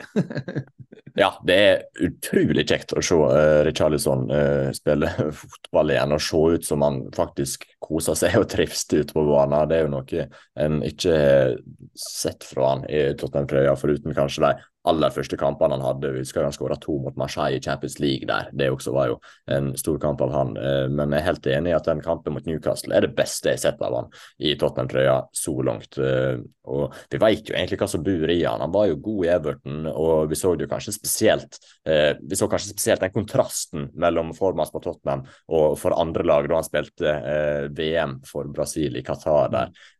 da var han jo helt strålende og skåra turneringas mål og så ikke ut som han hadde gjort noe annet enn å herje som uh, alenespiss. Men uh, hittil har ikke han fått det til å fungere i Tottenham-trøya uh, før nå, kanskje.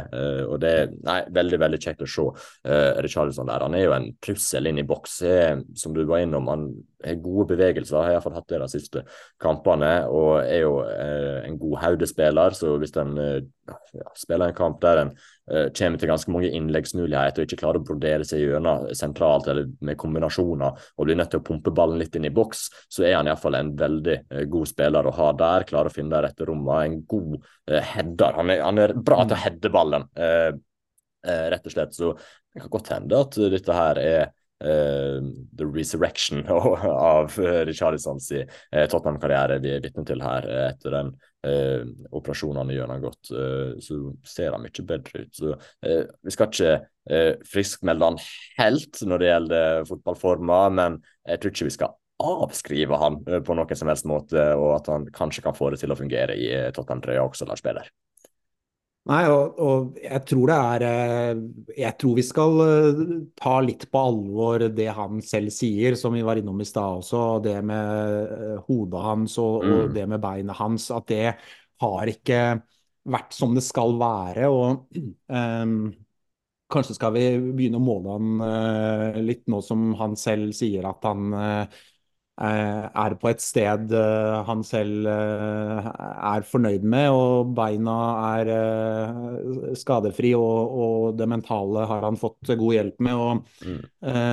Det er klart det er, det er, to kamper nå hvor han har levert bra, så vi, vi, vi skal ikke ta helt av ennå. Men, men, at vi i hvert fall kanskje nå kan se en, en Richarlison som viser seg fra en Eh, veldig mye bedre side enn, det vi har gjort så langt i Tottenham. Det, det syns jeg det er lov å, å, håpe på. Og hvis vi ser på tallene hans for denne sesongen til nå, altså med ja. skåringer og assist og sånn, så, så, er det kjempebra. Så, så um, og jeg syns jo, dette har vi snakket om mange ganger før i denne podkasten, altså det er ingenting som er bedre enn spillere som har blitt uh, kraftig kritisert og, og, og halvveis, uh, helveis kanskje også avskrevet, som, som slår tilbake og, og, blir en viktig del av laget. Og hvis Richarlison skulle klare å få til det, så er det ingenting som gleder meg mer enn det. Nei, det hadde vært utrolig, utrolig gøy. La oss krysse fingrene for det. Eh, Hong Min Son hadde ikke Syns ikke han hadde sin beste kamp uh, nå mot Forest, men vi er nødt til å prate litt om det han leverte mot Newcastle, altså. For det var ganske så gode uh, greier. Og det ute på kanten, faktisk. Han har spilt mest som spiss denne sesongen. Nå er det Charleston tilbake, så da er sånn flytta seg ut på kanten. Og jeg syns vi i den Newcastle-kampen da tilførte han akkurat det en kanskje mangla litt fra kantspillerne til eh, Tottenham eh, denne sesongen. Nettopp den én-mot-én-trusselen. Det å tørre å utfordre, eh, få mm. isolert backen, utfordre én mot én, komme seg forbi og så slå et innlegg. Eh, målet, eh, De to første målene kommer jo eh, akkurat på den måten der. og jeg syns han virkelig viste prov på hva han kan få til. Og så er det sånn, Agnesson er jo en spesiell spiller. han er jo dødelig og effektiv, men han har mista litt det steget han hadde F.eks. da han nettopp hadde kommet til klubben. Ikke like eksplosiv, ikke akkurat det samme rykket. Likevel en fabelaktig fotballspiller, men jeg mangla det litt. Grann. Men jeg syns nesten det var litt min sånn tilbake i godt gammelt slaget eh, mot eh, Kieran Frippier der, som ble sendt i eh, pølsedua tur-retur et par ganger, faktisk. Eh, ja. Så det var jo veldig gledelig å se. Eh, så fikk ikke han til i nærheten av like mye mot Nottingham Forest, så jeg er spent på hvor mye vi kan forvente eh, av Wang Min Son, og at han skal gjøre akkurat det der eh, konsekvent i mange kamper. Eh, men det var iallfall noen tegn der som viste at ja, kanskje det kan eh, være noe der. For vi har vært litt frustrerte over Ragnhild på kanten mm. tidligere. Mm. blitt havna for bredt, en får ikke brukt kvalitetene hans på en best mulig vis. Men mot Newcastle så må vi kunne si at det fungerte rimelig bra. Ja, og, og, og, jeg har jo også flere ganger uh, uttrykt det, at jeg, jeg syns ikke Hong Min Son uh, gjør uh, så mye nytte for seg ute på kanten som det han gjør som mm. spiss. Og, men det er klart, da, da jeg satt og så den Newcastle-kampen og, måten han snurrer rundt med Trippier og serverer først Udoggi og, og så Richarlison, og det er klart, da, da tenkte jeg at oi, dette her var jo, var jo faktisk ganske bra, for å si det forsiktig, av sånn ut på kanten. men Eh, så var det litt tilbake i går da, mot Forrest til det vi har sett uh, av han tidligere. Hvor han uh, ikke blir den trusselen på mål, da, selv om han har jo et par sjanser mot Forrest òg, så, så, kommer han ikke så ofte i de skåringsposisjonene ute på kant som det han gjør som spiss. Så det er klart at det er jo litt av det som er utfordringen her. da, for nå har du jo både Richarlison og sånn som eh, kan spille både kant og spiss, men jeg syns begge de er best som spiss. Um, mm. Så hvordan de skal løse det der um, Fordi at uh, det er klart at hvis Richarlison nå får virkelig fart på ting, så, så skal selvfølgelig han spille, og, hvis, og sånn skal jo spille. Men hvordan skal de sette sammen dette, og hvordan skal de eh, bruke de to spillerne så de får mest mulig ut av eh, Eller at laget blir best mulig, da. Mm. Fordi jeg, jeg, jeg syns fortsatt eh, at uh, min sånn uh, er bedre på topp enn han er uh, på kanten. Men så er det kanskje litt med ulike typer kampbilder òg, Hvis du møter litt lave blokker og det blir sånn krigerkamp, så er kanskje Richarlison finere å ha der med hodespillet sitt og god i lufta. Eh, sånn er kanskje bedre i de kampene hvor det blir mer bakrom, og de møter kanskje eh, antatt bedre lag, og det blir litt mer plass å boltre seg. Så det er jo mulig å tenke litt uh, ulike typer kampscenarioer og, og, ulike typer motstandere også. Absolutt, jeg skulle til å si det. De er ganske forskjellige spillere. så jeg tenker jo det at uh, hva enn som passer kampen best, så kan en uh, bruke dem på den måten. Og den som passer best til den uh, kampen, som du sier, Charlison, hvis den spiller mot et lag som legger seg litt dypt, en blir tvungen til å slå en del innlegg, da er han et mye bedre alternativ å ha inn i boks der enn Hoyminson. Men samtidig, hvis det blir en del bakrom og et lag som står høyere på en, så vil jo Hoyminson være en mye større trussel enn Richard Charlison igjen, så jeg tenker de kan bytte litt på, og så ser en hva som eh, fungerer. Men eh, ja, altså, hvis Charlison fortsetter som han har gjort nå i disse to kampene, så skal han jo bare få, få, få fortsette han på eh, spissplass. Uh, men nei, jeg er litt spent på hvordan Postekoglu løser det, om eh, potensiell signering i januar kanskje kommer inn og påvirker, og hvordan det blir. Mm. Så det, det, er litt oppe i lufta akkurat nå. men i de to siste kampene så har det jo totalt sett fungert bra, det må vi si. Absolutt. Så det blir, det blir, spennende å følge med på hvordan han, han løser det. Men, eh, men eh, veldig gøy å se han sånn mot, mot, Newcastle klare å, å, løse den kanten så bra ja. som han gjorde. Så der får vi virkelig se han litt sånn som i gamle dager, som, som du mm. sa, med det rykket og evnen til å passere folk igjen, mot igjen med, med, ball i beina. så så hvis han kan klare å følge opp det i, i noen kamper fremover, så, så, så har Tottenham en, en god spiller i, i den posisjonen nå. Absolutt. Jeg har en spiller til jeg på lista over der vi må prate litt om i positive ordlag. og Det er en spiller som ikke var med i troppen i går, men som eh, har eh, skåra litt mål den siste tida fra midtbanen. Giovanni Lo Celso. Mm. Eh, yeah. Det er jo eh, en som ganske mange eh, hadde avskrevet, og vi var litt der at ja, hvis han ikke får sjansen nå, uh, med Madison ute og med såpass mange skader ellers, så kan han iallfall bare selge han. Men vi må jo kunne si det at han iallfall mot Aston Villa mot Manchester City uh, i de kampene, han skåra jo i begge, så tok han definitivt vare på sjansen. Så han også vært en positiv overraskelse, egentlig, som er kommet ut av uh, denne skadekrisa som Tottenham har hatt? Ja, han Jeg syns han har steppet opp litt og, og levert ganske bra. Så jeg syns vi skal kunne si at han at han uh, har levert uh, noen bra, bra, matcher når han nå har uh, fått muligheten og det har vært mye skader.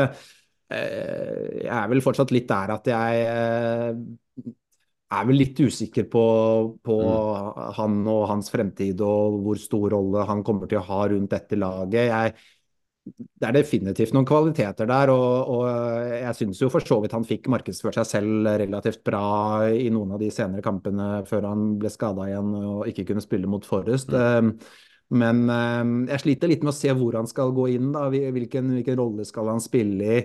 Eh, Madison er jo snart på vei tilbake, får vi tro, og, og Kulusevski har, så Den tierrollen eh, er veldig bra dekket opp der.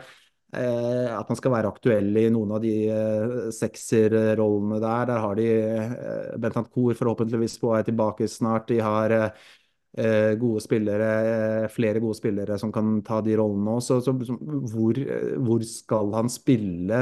Hvem skal han konkurrere ut? Er han god nok til å starte kamp etter kamp når de har Eh, de fleste disponible der. Jeg, jeg, er litt usikker, altså. Jeg må si det, selv om jeg syns han for så vidt eh, viste seg bedre eh, siste uka, siste par ukene enn han har gjort på en stund.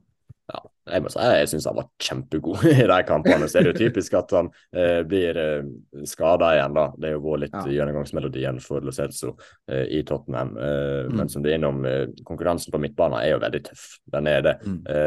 men samtidig så spørs det jo hva han er happy med også, men om han kan være et rotasjonsalternativ på den midtbanen, så er jeg mer fornøyd med å beholde han. Eh, samtidig så eh, det er jo på en måte Det, det er vinn-vinn at han har klart å vise seg fram på denne måten i uh, disse kampene da, for Tottenham. For ja.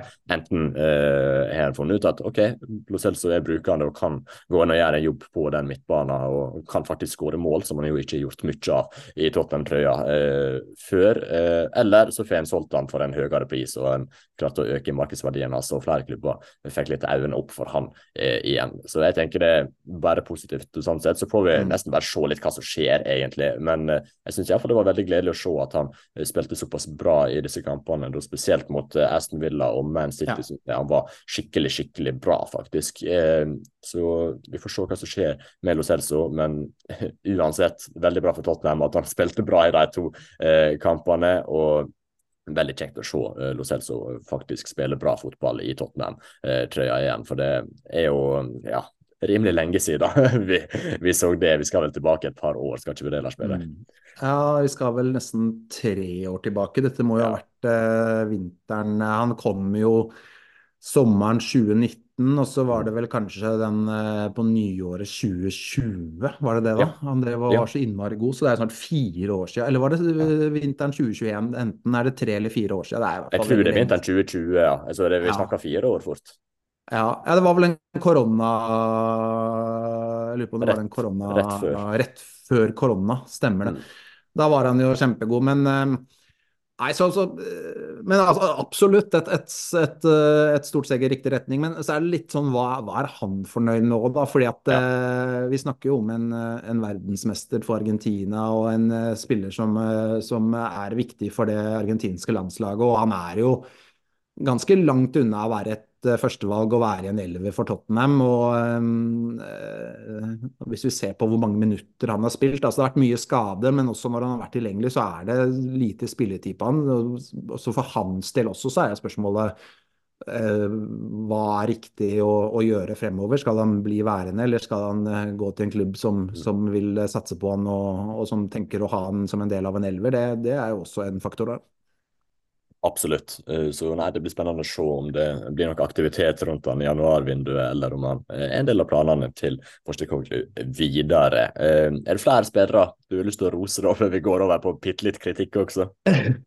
Uh, nei, altså vi kunne jo snakket om flere, men jeg føler vel at vi kanskje Vi kan vel kanskje Eudoggi har vi ikke nevnt, han fortjener jo litt skryt, så vi må i hvert fall nevne, han, syns jeg. Så, så, det, så, han kan ikke utelukkes helt fra, fra skrytsegmentet vårt, så da, da, har vi nevnt han. Jeg syns han er Jeg Syns han er meget bra, så det, da har vi sagt det. Han er en fantastisk Og ny kontrakt òg, det må Mm, jeg bare stemmer. si at det, det er eh, for det første veldig fortjent, eh, og for det andre veldig gledelig. Det er eh, et signal eh, om at det bygges noe, når de eh, gir han en kontrakt til 2030, eller hva det er for noe. Mm.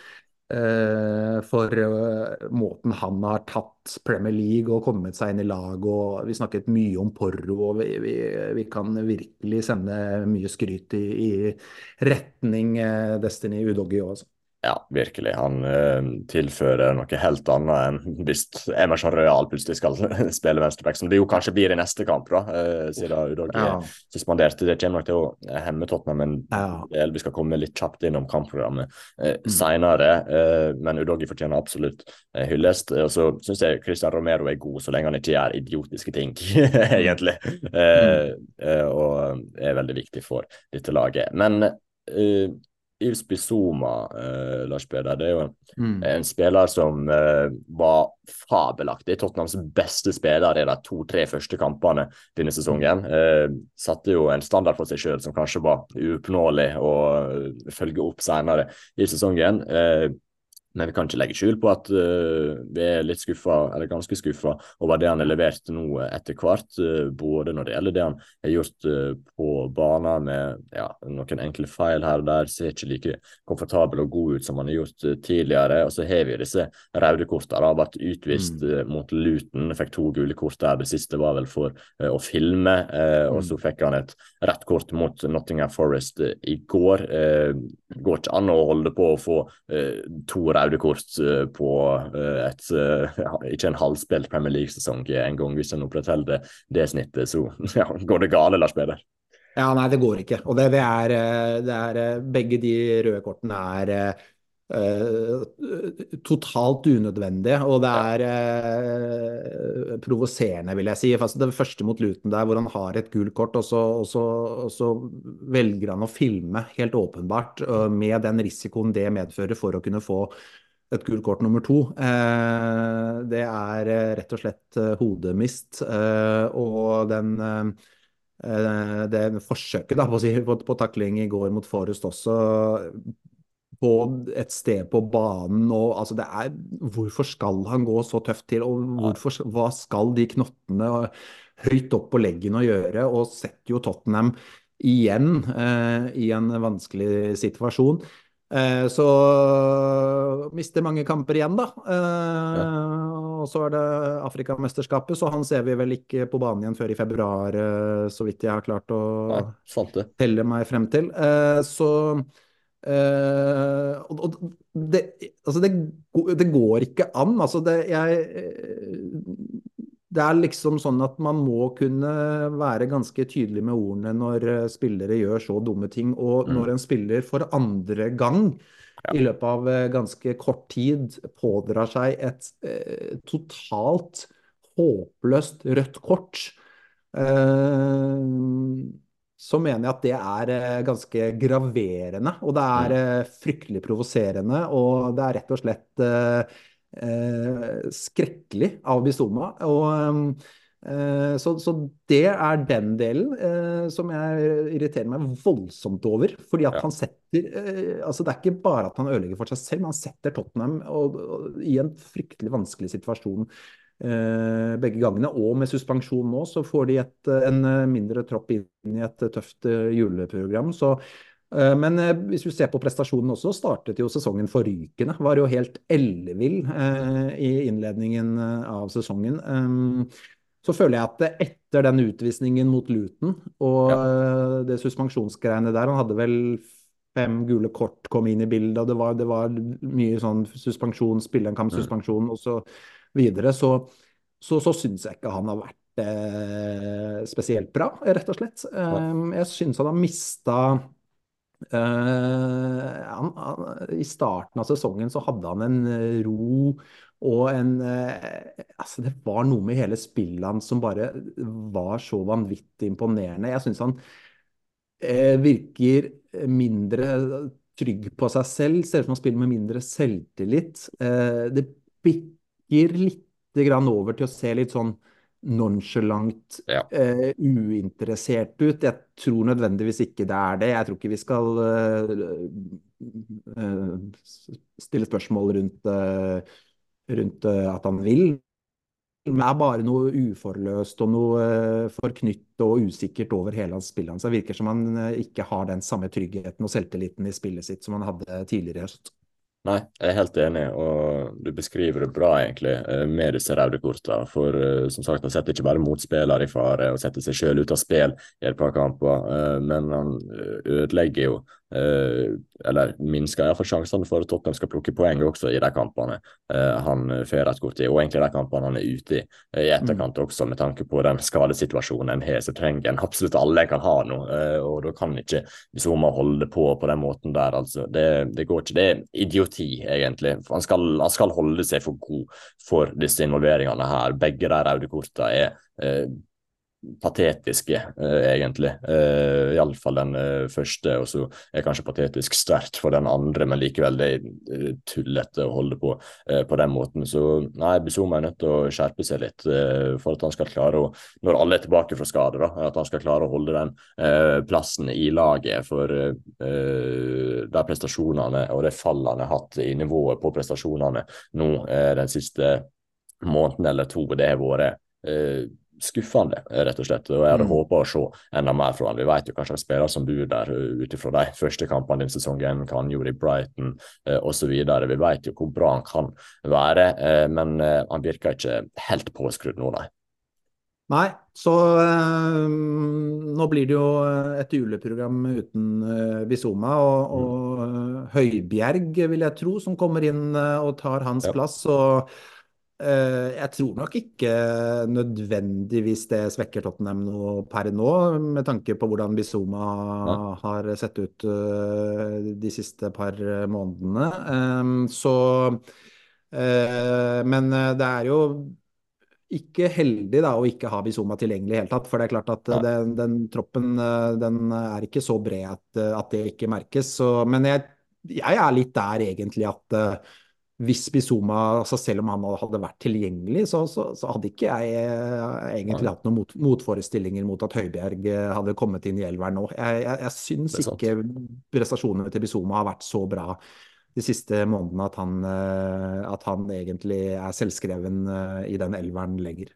Nei, helt enig. Han hadde fortjent uh, en periode på benken, egentlig. Iallfall hvis alle hadde vært skadefrie og en hadde hatt en i alle fall noenlunde skadefri tropp, så hadde han jo også fått tid på benken. Men nå er han jo klar til å sette seg sjøl ut av spill den neste halvannen måneden, blir det vel fort. Og, eh, faktisk, så han ser ikke vi på en stund. Vi får håpe han kommer tilbake fra Afrikamesterskapet med noen erfaringer og lærdommer, og han har tenkt litt på hva han har gjort, som jeg sier, i, i barnehagen. Hvis det er noen som har vært litt slemme mot noen andre, tenk litt på hva han, litt på hva han har gjort eh, i spisoma. Det tror jeg vil være fornuftig.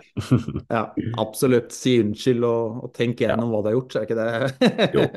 Jeg syns det høres ut som en bra metode, men uh, altså, han eh, har jo fått to røde kort denne sesongen. Så har vi jo Mm. Christian Romero som også har blitt utvist. Destiny Udogi fire røde kort totalt. Det er jo mest i ligaen uh, i lag med Liverpool.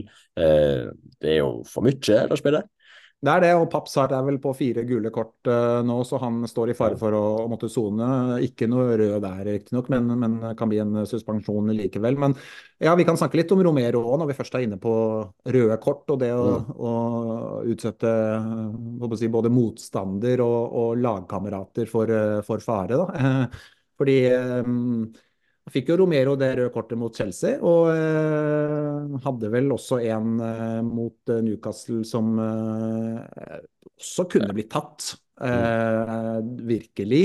Så eh, jeg føler at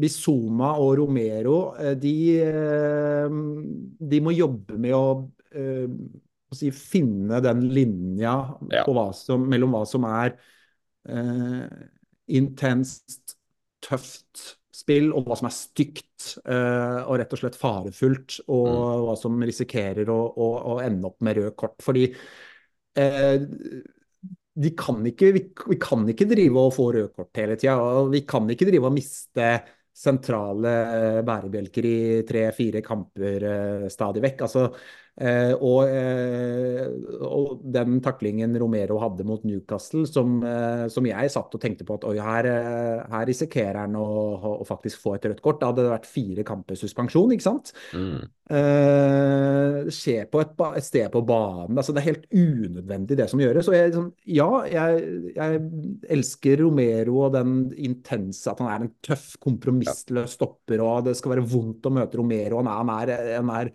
han er en tøff, hard stopper, men, men det at han skal eh, gjøre sånne ting og, og, og sette eget lag i fare, og, og også motstander i fare. altså Det å mm. plante knotter opp i knærne, sånne ting. Det er, det er bare helt totalt tullete. og det må, det, det må, man bare få lagt vekk fra spillet sitt. Hvis ikke så kommer han til å få tre kamper her, fire kamper her og kommer til å stadig måtte være ute med en hel haug med kamper. Og det går ikke. For du er, du er i kapteinsteamet. Du, du er en, en, av de viktigste spillerne på laget. Og du må kunne klare å balansere det å være tøff med, med det å være unødvendig stygg og over kanten stadig vekk.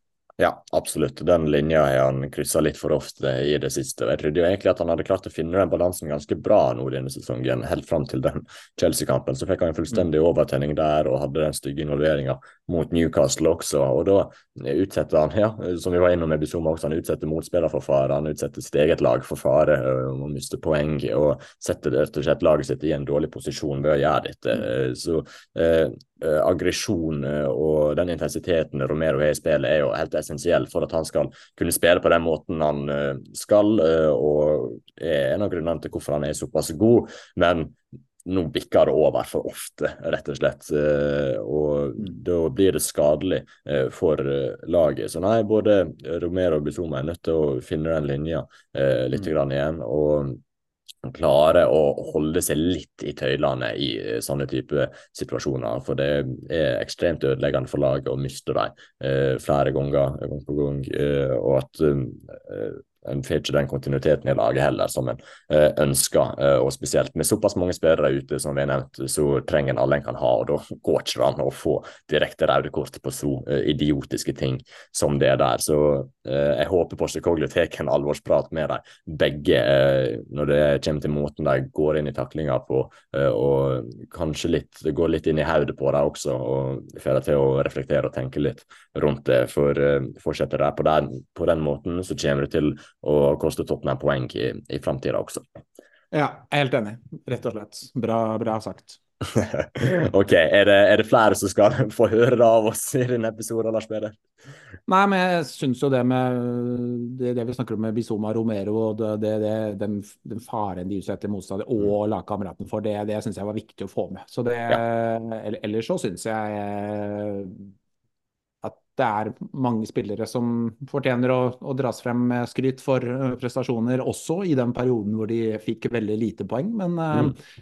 men uh, jeg håper at Postekoglo får litt orden på, på, akkurat de to og, og, den biten som går på disiplin. fordi at de kan ikke drive og få rødt kort stadig vekk. altså.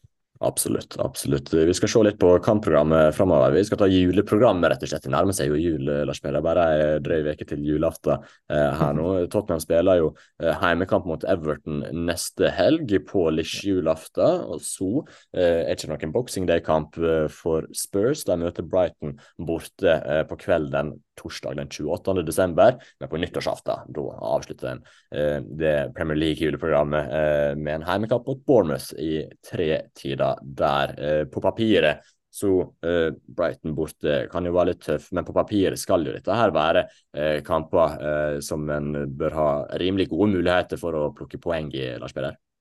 Ja, det er et kampprogram som ser relativt overkommelig ut. Men Eh, den Everton-kampen tror jeg ikke vi skal eh, ta for lett på, altså. For de har eh, fått bra fart på, på skuta, de etter at de ble trukket i poeng. Um, og står jo nå med i hvert fall i, i pratende stund før helgens kamper, så står de med tre stake, strake seire. Har slått uh, Nottingham Forest borte, har slått uh, Newcastle 3-0 hjemme og Chelsea 2-0 hjemme. Det er, det er, solide resultater, det. Og uh, har vel bare ett tap eller noe sånt på de åtte siste kampene, hvis vi tar med en ligacup mot Burnley også. Så, så Uh, de er ikke noe, de er ikke noe walkover i det hele tatt, de, altså. Men det er klart, hjemme på Tottenham Hotspur Stadium så skal jo Tottenham være, være favoritter der. Og så er det jo Brighton.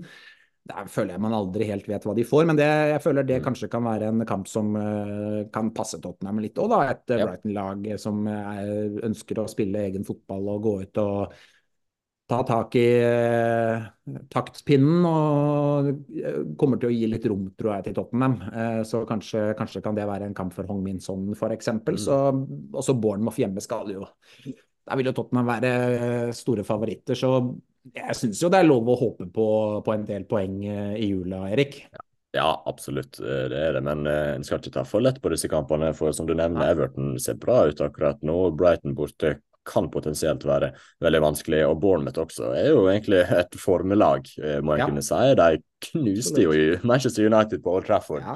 eh, forrige helg, så er ikke United fantastiske. Men likevel, å vinne 3-0 eh, borte mot uh, United, det er jo, det er jo uansett meget, meget uh, sterkt. Så, uh, og de har jo en Dominic Solanke i storform også. så jeg skal ikke ta lett på disse kampene, men jeg tror på at Tottenham skal ha ganske gode muligheter for å ta poeng i dem. Men jeg frykter litt den Everton-kampen, jeg også, mm. Lars Peder. Når de mista Udoggi, så Eh, han er jo suspendert til denne kampen, så mista han ganske mye offensivt. altså. Eh, for vi ja. så jo hva som skjedde da Emerson spilte som invertert venstreback. Akkurat den posisjonen mot Wolverhampton, var det vel. Eh, da sleit Tottenham med å få til noe særlig offensivt, spesielt på eh, den sida og den dynamikken eh, fungerte ikke i det hele tatt. Så jeg tror Tottenham sitt offensive spill fort blir en god del hemma av at Udoggi er suspendert nå eh, mot Everton. Og Everton er vanskelig å bryte ned, vanskelig nok å bryte ned som det er fra før. Eh, så det at en har Udoggi ute, det, nei, det tror jeg blir et stort savn. Og jeg tror fort at hvis en vinner den kampen, så blir det fort en sliteseier. Altså. Den, den blir ikke lett. Det blir ikke lett i det hele tatt. Og, det at Udoggi er ute, det er, eh, det er et, et, veldig viktig poeng. Eh, fordi at uh, i Tottenhams måte å spille fotball på, så er de uh, bekkene uh, Vi får kalle det bekker, da. De er jo alt mm. mulig, som vi var innom i stad. Men da, da, er de så instrumentale og viktige, og det ble veldig eksemplifisert, som du sa, mot Wolverhampton borti der, da Emerson Real gikk inn i den uh, venstre back-inverterte rollen der, uh, og klarte uh, ikke i det hele tatt å styre, diktere og, og, og, måte erstatte Udoggi på noen som helst måte. og Tottenham ble Eh, kraftig svekket eh, ja. av det. Eh, så jeg er litt spent på hvordan eh, Postekoglo kommer til å, å, løse det mot, uh, mot, Everton, om han gir Emerson en ny sjanse der. Det vil nesten kanskje overraske meg litt, i og med at ja. han var så svak i den rollen mot Wolverhampton. Kanskje kjører han Ben Davies der. Jeg syns det mm. faktisk hadde vært et bedre alternativ. Ok, da får vi Erik Dyer kanskje da, i midten. Men eh, det, det, det, er enten Emerson Real på venstre wingback og Ben Davies i midten. Da har du en dårlig og en god løsning, vil jeg si. Eller så er det Ben Davies på bekken og Erik Dyer i midten. Det er også en god og en dårlig løsning. Jeg tror faktisk jeg heller mot det siste der med Ben Davies ja. uh, i Udoggy-rollen og Erik Dyer i midten. Jeg tror det eh, svekker Tottenham minst, eh, og at de da får en del av det offensive fra Ben Davies, tross alt, som det Udogi står for når han er på banen. Nettopp. Ja, men Spennende. Jeg, ja, ja det, jeg har ikke tenkt for mye på det. Jeg trodde egentlig det var litt sånn deadlock at Emerson kom til å gå inn her. Men kanskje du er rett. Det blir spennende å se om Postekoglu tenker på samme måte og sette opp laget litt um, annerledes. Om han um, tør å flytte Ben Davies fra på plass. Han har gjort det mm. såpass uh, bra. Men kanskje han ser på det som den beste mulige måten til å få med seg uh, en seier fra denne kampen på. Uh, men jeg ja, får jeg lov til å spørre om et lite sånn totalpoengtips fra disse tre kampene her, da, Lars Peder? Nei, det må jo være Man må jo kunne håpe på ni, men så vet man jo at i Premier League så, så er det jo eh, ofte at kampene blir eh, tette og tøffe. Så jeg, sier, jeg skal tippe, tippe syv poeng, kanskje. Ja. Eh, at de tar fire poeng mot Everton og Brighton, så jeg er litt usikker på hvor, hvor uh, uavgjort resultatet kommer. Og så tror jeg de slår Bournemouth hjemme. Mm. Ja, nei, men jeg er med deg på sju poeng. Ja, Det var egentlig det jeg også hadde tenkt ut på forhånd. Tror ikke jeg vinner alle tre. Eh, at det kommer en uavgjort der, men litt usikker på hvor eh, og når den eh, kommer. Men det blir iallfall veldig, veldig ja, Julefotball er jo Premier League i jula er jo helt nydelig, Lars Peder. Det er jo ingenting som er bedre enn det. Premier League lille julaften og sånt, det er jo det er, uh, nydelig. Det er, uh, Ja. å, det er så bra Premier League og har den der, eh, det juleprogrammet. Det syns jeg er uh, romjulskamper og kamp på nyttårsaften klokka tre Mm. der. Og nei, det, jeg syns det er, det er helt, helt topp. Så nå bare håper jeg det blir masse poeng. Uh, Og det er sånn masse God mat, eh, mange fine gaver, eh, mange poeng. Liksom my, mye av alt Ja. i jula, Erik.